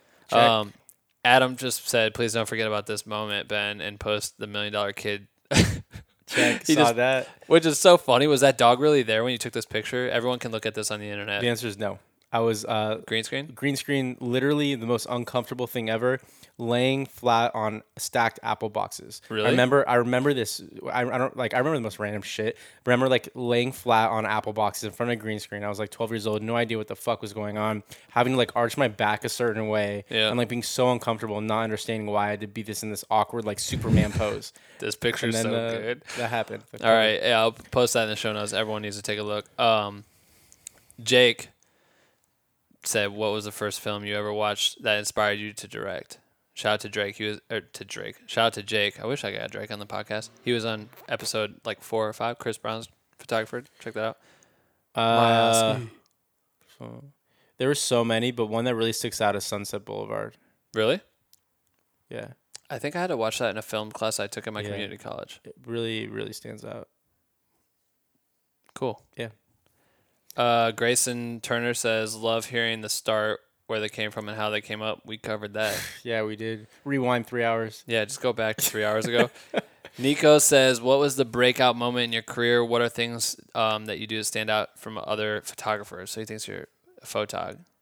Yeah. He takes pictures every I mean, once while. f- film is really 24 photographs per second. So Smart. I guess, I guess he's right on. Good man. Well, um, you've already heard all this, guys. I'm, I'm sorry. I read it. I'm just reading as I go, so I'm, I know we hit some of these points. Damn, I missed my gap. I had great questions. Nope. Uh, Trayshawn, you could have asked your question right now. I'm reading it right now. Uh, Aaron says, "What would you say was the most important factor to your success?" When do you think? What would? Yeah, like identify that. I know we've talked about everything, but like, what would you say? important factor was mentorship. I was gonna say mentorship and motherfucking hustle. Yeah, 100%. Cool. Yep. Josh Thomas says, How have your experiences been working with friends in this industry? Is it easy to keep personal and business views separated? Working with friends in the industry. Don't work with somebody because of your friendship.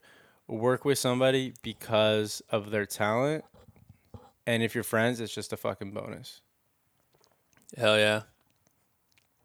Cool. Yeah, because it would really suck if you work with somebody because of their friendship, and then it turns out you don't share the same like creative like views or talent, and then you're just in a really awkward situation. Well, and I love how I remember a long time ago you were talking about how for our relationship, how we work well together because it's like we come from two completely different backgrounds, so we check each other. Yeah. And like we might get into it over some stupid shit and like a headbutt, like our fucking computer two days ago. we'll do another podcast tomorrow. That's another Just three about- hours just about that fucking computer. Shout out to the PC if we you can built. look, if, if you if you can get over over the fact you're gonna like bump heads with people, and if you can get like, I think like the cool thing about us and like other people I work with too is like y- know that you're gonna bump heads, and that's a fucking great thing. Yeah. Like I hate I hate people who who th- who Yes, man. think that bumping heads is like a negative thing or, or a bad thing, and they can't get past that. Mm-hmm. But I think like great. Uh, Great results come from being able to bump heads, come up with a conclusion from that, and then move on the next day like that fight or that whatever never happened Yeah. because it, that's what this is. Like Yeah. We're passionate. We're artists. We're that shit's gonna happen. Right. I fuck Period. with that. Um, the last comment is uh, that I'm gonna read right now is Yulia. I don't know how to say that name. Yulia. I don't even know if that's a guy or a girl. But that person says, "Tell him that we love him" with the heart emoji. Wow. Thank you. He says, "Thank you." If you didn't hear him say that, Now I want to know if it's a girl or a guy. I don't know. You'll have to check it out. Um. Cool. All right. I know it's been three hours, but I feel hours. like two hours. We spent a lot of time reminiscing. I told you earlier I was at the gym right before this on Oh, the yeah. on the stairmaster, and No, I feel like when I He was walking on the it was, treadmill it was a very at. very low speed. Okay. Like very low speed. Andrew says he goes to this expensive gym, but we all have this like theory that he just goes there and looks at hot chicks and checks his emails And walk on the stairmaster at a wa- very low speed. walks and just looks at Instagram. Um, so I was on. Uh, I was sitting on a bench, yeah. and uh, Of course, he was sitting on a fucking bench. yeah, what was it working out your ass? The Uh, fuck? man, I, I knew this would happen where we would reminisce the whole time, and I wanted to make sure that I wrote down 10, 10 takeaways for filmmakers uh, of like things that I've learned that I think are important. So I wrote down the first ten important things that came to my mind. And This it's on, is a it's motherfucking phone If exclusive. you want to grab my phone. Yeah, where's your phone at? Uh, I think Lauren put it over there. maybe. God damn it! So far, all right. Hold on, Andrew. eh, While I go and get this, talk about the the funniest moment that's ever happened to you. The funniest, ever like happened to yeah, me? the funniest. Talk because people are just gonna sit here bored as fuck. Wait, Oh man! All right. funniest moment. Funniest moment that's ever happened to me. Oh look, there's my phone. All right. Pardon the interruption. This has been another Black All No. Cream podcast. So these are these aren't stories. These are actually ten takeaways. Uh, if you're a hold filmmaker, on, hold on, hold on. Let me do it right. yeah. I just have to make sure I do it right because. All right, cool. All right. So the this is ten takeaways uh, for filmmakers or directors, I guess specifically. Number one, know your motherfucking crew members by name. Ooh, true. It's such a small, stupid thing, but you will feel like such a dumbass if you're on set. People are busting their ass, and you don't know somebody's name when you got to give a specific direction to or talk to somebody on a basic human level. If you don't, if you aren't able to memorize their name or it's new crew members, do what I do and keep a pocket-sized call sheet in your back pocket. And before Damn. you you converse with somebody you don't know, look at that call sheet real quick because it makes such a fucking difference for somebody who's busting their ass for you and you're just like, hate you. Yep. So know your crew members by name. They are the lifeblood of your film or project, whatever you're working on. true. Rule, rule number two. Be prepared for hundreds of questions per day. You are now the question answerer in chief. You have to have an opinion because filmmaking is really just a series of questions, of yes or no questions all day. And those questions are what separates filmmakers. Right. You can give two filmmakers the same exact song, the same exact budget, but it's how they answer answer those questions throughout the day that will give you two completely different videos. True. So just be ready for that. Right. Rule number three: Don't be afraid to say that you don't know the answer. A lot of people will like have an ego, or like as a director, you feel like you need to know everything. But the reality is that you don't fucking know everything. True. The reason why you spend all this time creating a team and hiring these expensive ass crew people, uh, hopefully expensive because you want to get to that level of Right. like you're the best people on set, is because you want to utilize them. So don't be afraid to say you don't know the answer uh, and use use your crew to answer those questions. Caveat to that, which I've learned over time, is if you don't know the answer and you need to your crew's help with the question, just don't do it in front of talent. Yes. Walk off side. Walk off. Walk to the walk side. off to the side. A lot What of people like a lot of people forget that because don't forget like talent are artists too. They're emotional beings, and if they're present while you're trying to figure it out, it might change their mood or energy. You don't want Mm-hmm. to like affect their performance. So walk away and figure that shit out. But just don't be afraid to not know the answer. Fuck with that. Rule number four: hydrate throughout the day. Yup. People take this shit for granted, but like we said in this whole podcast of like how grueling these this is, and like even that one time I got sick when we are working for 41 hours straight, mm-hmm. you have to fucking remember to hydrate and take care of yourself. Yeah. So whether it's like whether taking care of yourself means like you got to go to the gym every day, or hydrating yourself, or vitamins, or whatever. Sleep like, on the couch during don't renders. think you're invincible. Yeah. Like you gotta hydrate, take care of yourself. Number five, uh, remove your ego and create stars around you. Mm. Develop talent.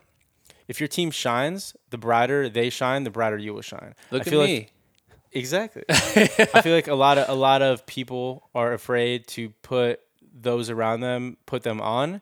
Or collaborate or in collaborate in yeah. fear of that they will leave you or whatever. And if you operate from a place of fear, you will never be successful. yeah. Shut your shit down. Trust the process and trust that if you come from a genuine place and put those people on, it will come back tenfold. Mm-hmm.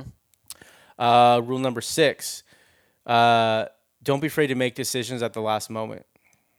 Fuck yeah. Your intuition is always fucking correct. Always trust your intuition and don't overthink it because sometimes, like we said a little bit earlier, last minute decisions or fuck ups are like the best things that will happen Yep. to you. Uh, rule number seven Say no to the hundred people who want to stop by your editing room daily. You know this. It's fucking hard though. especially especially actors, talent, and financiers. It's tough, but editing is the most inventive part of the whole process. In my opinion, you got to keep it sacred. right, right, right. I learned this through trial trial and error because Mm-hmm. naturally as a creator, you want to show your work. Even if you're like editing a music video and you're like halfway done and you're just fucking stoked like, on "Oh, it and you're this first excited. minute is You want to sick." show show your friend. Yep. But the worst thing that can happen is you show somebody who is is Not not, a not a visionary, not on the Yep. same level as you, and they give you some sort of feedback that just kills the whole process Yep. for you. Every time. So keep the editing process sacred. Mm. These are Uh, good. Yeah. You wrote this from a bench? From the treadmill. I mean, Oh, the stair yeah. climber. I Uh, mean, oh yeah, uh, he doesn't know what the fuck is. He's like, yo, I didn't even go to the gym. Uh, no, I, I did this at the gym. Uh, just because I, I know I suck when it's like spur of the moment shit. And I want to make sure I hit Provide something. stuff. No, I provide things that are important. Uh, rule number eight. This is really important, Okay. especially over They're like a lengthy like lengthy career, or whatever. Right, right. Uh, I do this. So remind yourself why you're telling the story every moment on the way to set. Why is it important to you, and what do you want to say? Every morning on the way to set, whether you're in the car, you're in your trailer, whatever it is, have that self talk with yourself and remind remind yourself why you're doing this, Yeah. why you're here, and what's the story you want to tell. Because on set, you have you know 100 crew people, you have all this shit going on in this craziness, and that drive to set for me is so sacred because it's the only time that you have just with yourself before the Andrew, Andrew, Andrew, Andrew, Andrew, Andrew, Exactly. Andrew, Andrew, Andrew. so how Yeah. I it sounds stupid, but No, I, I true. literally talk out loud to myself in the car, and I literally set my intention for the day. What what is the goal I want to achieve that day? What is the story I want to tell? And on a on a macro level, why are you doing this? Because sometimes we forget why we are doing this in the first place, Mm-hmm. right? Because sometimes you get carried away by like, you know, you're on set like I just want a dope shot, which is Right. cool, but like don't forget why you're doing this. You want to connect like emotionally. You want to tell a story. Like there's a bigger reason Yeah. why you started, and never forget that Yep. so I, I try and do that now. I, I had to learn this over time because I get I used to get so like carried away by other shit because you get distracted by a million things and people pulling you in every direction and then you do things for the wrong reason Right. and then like all this shit happens. So it's like it's so important just to have that self talk with yourself and remind yourself why are you doing this in the first place. Yep. Why did why why did you want to do film Mm-hmm. and carry that with you throughout the day and you'll make all the right decisions inherently. I fuck with that. Nine. Rule number nine keep spirits high and always thank your crew at the end of each day. Yes. I love that. So no matter what you're going through on set as as a director, even if if if if like you're going through something crushing that uh, people don't know about about like you know that techno crane's broken Mm-hmm. and you and the techno operator are the only people who know it and you want to like cry because your whole ha- second half of the day was based on that techno crane. You know that it's broken.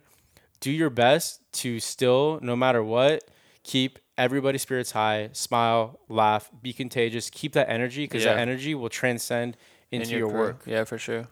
I love that too, and I uh, like. I think Cal does this a lot, and which is easy to talk about just because he was on the last episode.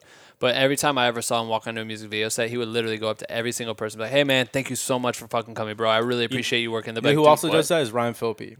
Oh yeah, that was true. And, and that's actually when it sparks in my head because uh, when I produced that music video for him, Mm-hmm. he he did that to every every crew person, and it, it like reminded me of like, damn, this is why we're here. This is why we're doing this. Like Yeah. he is so good. And probably because he's been doing this since he was like 10 years Forever. old, right? But like he is so good at making every person on set feel like they're special. And that's actually the next point of this was that it's so important to keep that positive energy because respect and gratitude go a long way because no film no music video nothing is made alone right, as much right. as you think it's all around you because you're the fucking director Yeah, yeah. no it's made by a team and it's made by collaboration and it's your job as a director to keep that energy positive even if you don't know what the fuck the next shot is yeah, actually have you seen spielberg's doc yet yeah. I just watched it like last week. he said ago. he said the coolest thing is Spielberg, or he didn't say it, but uh, they said Spielberg still to this day wo- acts and works like he works for Spielberg. That's crazy. That like resonated so much with me, and like you Mm-hmm. can never take that for granted. Right. Um, Final one. uh, appreciate, acknowledge, give feedback. That goes the last thing. What? Last, What the last fuck? thing. Oh, I was like, that was 10? I was like, yeah, no, no, no, it. That was sorry. That was part of the last one of like keeping spirits high. Right. Was like always appreciate, acknowledge your crew, but like most importantly, give feedback at the end of the day. This is good. Like I don't don't like don't hold shit in. Like if you know like your DP didn't um, deliver that day or like give positive feedback, but also just give feedback in general. Yeah, absolutely. Like connect to your crew and let them know what they're doing right and they're doing wrong, but do it in a way that's like positive feedback, so you can go into the next day with like them still feeling confident and good and like Yeah, you don't want them salty and like No. fucking angry at you for just saying some negative shit. On Yeah, when they're don't be- stressed out. don't be negative, but still give like feedback that can like, A like learning way. It you has. know? You have to learn from this shit. Yeah, and that goes like thank them at the end of the day and like however Yeah, you want yeah. to deal with it. Everybody to like to, to each their own, like Right. how you deal with it. But Yep. As a director, like you are the centerpiece and like the everything revolves around you. Mm-hmm. So all these points that I'm saying right now are all based around like you being the center point of everything. Yeah. people take that for granted because your energy transcends. Right. It's your vision. At the end of the day, it's the project or whatever you're creating is in your head, and it's your responsibility to get it from your head to your your computer or your right. TV. And these are all steps that I think are important to like get it there as seamlessly like as possible. That No, I sense. fuck with that shit. Last thing, number 10, most important is trust the process, own your shit and knock it out of the fucking park. Hell yeah. Goddamn, you heard it first, motherfucker. this is a Black with No Cream podcast coming with all the exclusive fucking tips and tricks for everybody to fucking learn from. Woo! This one was a fucking good one. It's fun. I love this. Hell yeah. Um, if you're still listening to this now, I know you sent us a hashtag earlier because you got to the two hour mark, but we're at 231. So if you got this far, the new hashtag is Andrew, please provide. No, you provide this one. Hashtag, so you said Donald Trump. Hashtag, please, no. Damn, what should, damn, that's hard to come up with. Why do I just do that to people? What about just like hashtag black with no cream? No, because they already say that anyway. Yeah. Maybe this one is like hashtag, I miss Obama. that's it. Damn. I do. I miss not having to hear about my president every day. I didn't hear about it. Stay it. tuned for the next episode Yeah. no cream. This is fun, Ben. I appreciate you doing this. No, thank you, dog. I, appreciate love you you, back. Thank you for Keep everything you've done for me and shit. Because you're a fucking legend and put me on. Like for real, this dude is the reason why. I'm gonna I'm gonna I want you to for me. post this notes of the ten things on your face on the Facebook page because I think it's important. Oh yeah, for sure I will. Cool. Well, I'm gonna use it as like a clickbait first because I need them to hear this first. So I'm gonna say it's somewhere in there. You just gotta find it, and then eventually I'll expose it. Love it. That's it. How do you want to end this? Appreciate everybody who tuned in. How can they find you? Uh, find me at, on Instagram Cool. at Andrew underscore Sandler. Um, I love when people send me DMs, comment on my shit because I'm so bad at social media. So the more I get from people, the more it helps me figure out how to like provide information and knowledge from all this shit we just talked about. So if you have questions, you want to reach out, just do it. My favorite is that the other day Andrew's Andrew posted uh, on his Instagram story and said, "Should I pro- should I post more about my day to day on Instagram?" And he put the yes or no voting thing, and like seventy percent people said no, Damn, I was like, including me. I was like, "Shut up!" Yeah, that shit was so fucking funny. So anyway, he's trying to figure it out, guys. He's kind of just like, but yeah, shoot shoot my man as a DM and make him feel good. But Andrew's got all the tips, all the tricks. You're gonna see him on more big screens because that's what we chasing after. I'll see you at the office in six hours. Yeah, fuck. All right, I'll see you in the morning. Thanks, Peace out. Bye. Bye, bye, bye, bye. That's it for episode eight with Andrew Sandler. Thank you for tuning in and listening. Make sure to follow Andrew on all platforms. I've shared his links in the show notes, which you can find at blackwithnocream.com slash podcast. Leave a review on iTunes and let me know what you loved about the interview. If you're interested in joining Black with No Cream's private group for creators, visit blackwithnocream.com slash join. Just fill out the form and you guys can get in the group. We would love to have you. And last but not least, buy some fucking ill ass merch. Every sale helps me keep this thing alive. Subscribe to Black with No Cream. New episodes every Sunday. See you next week, you bitch.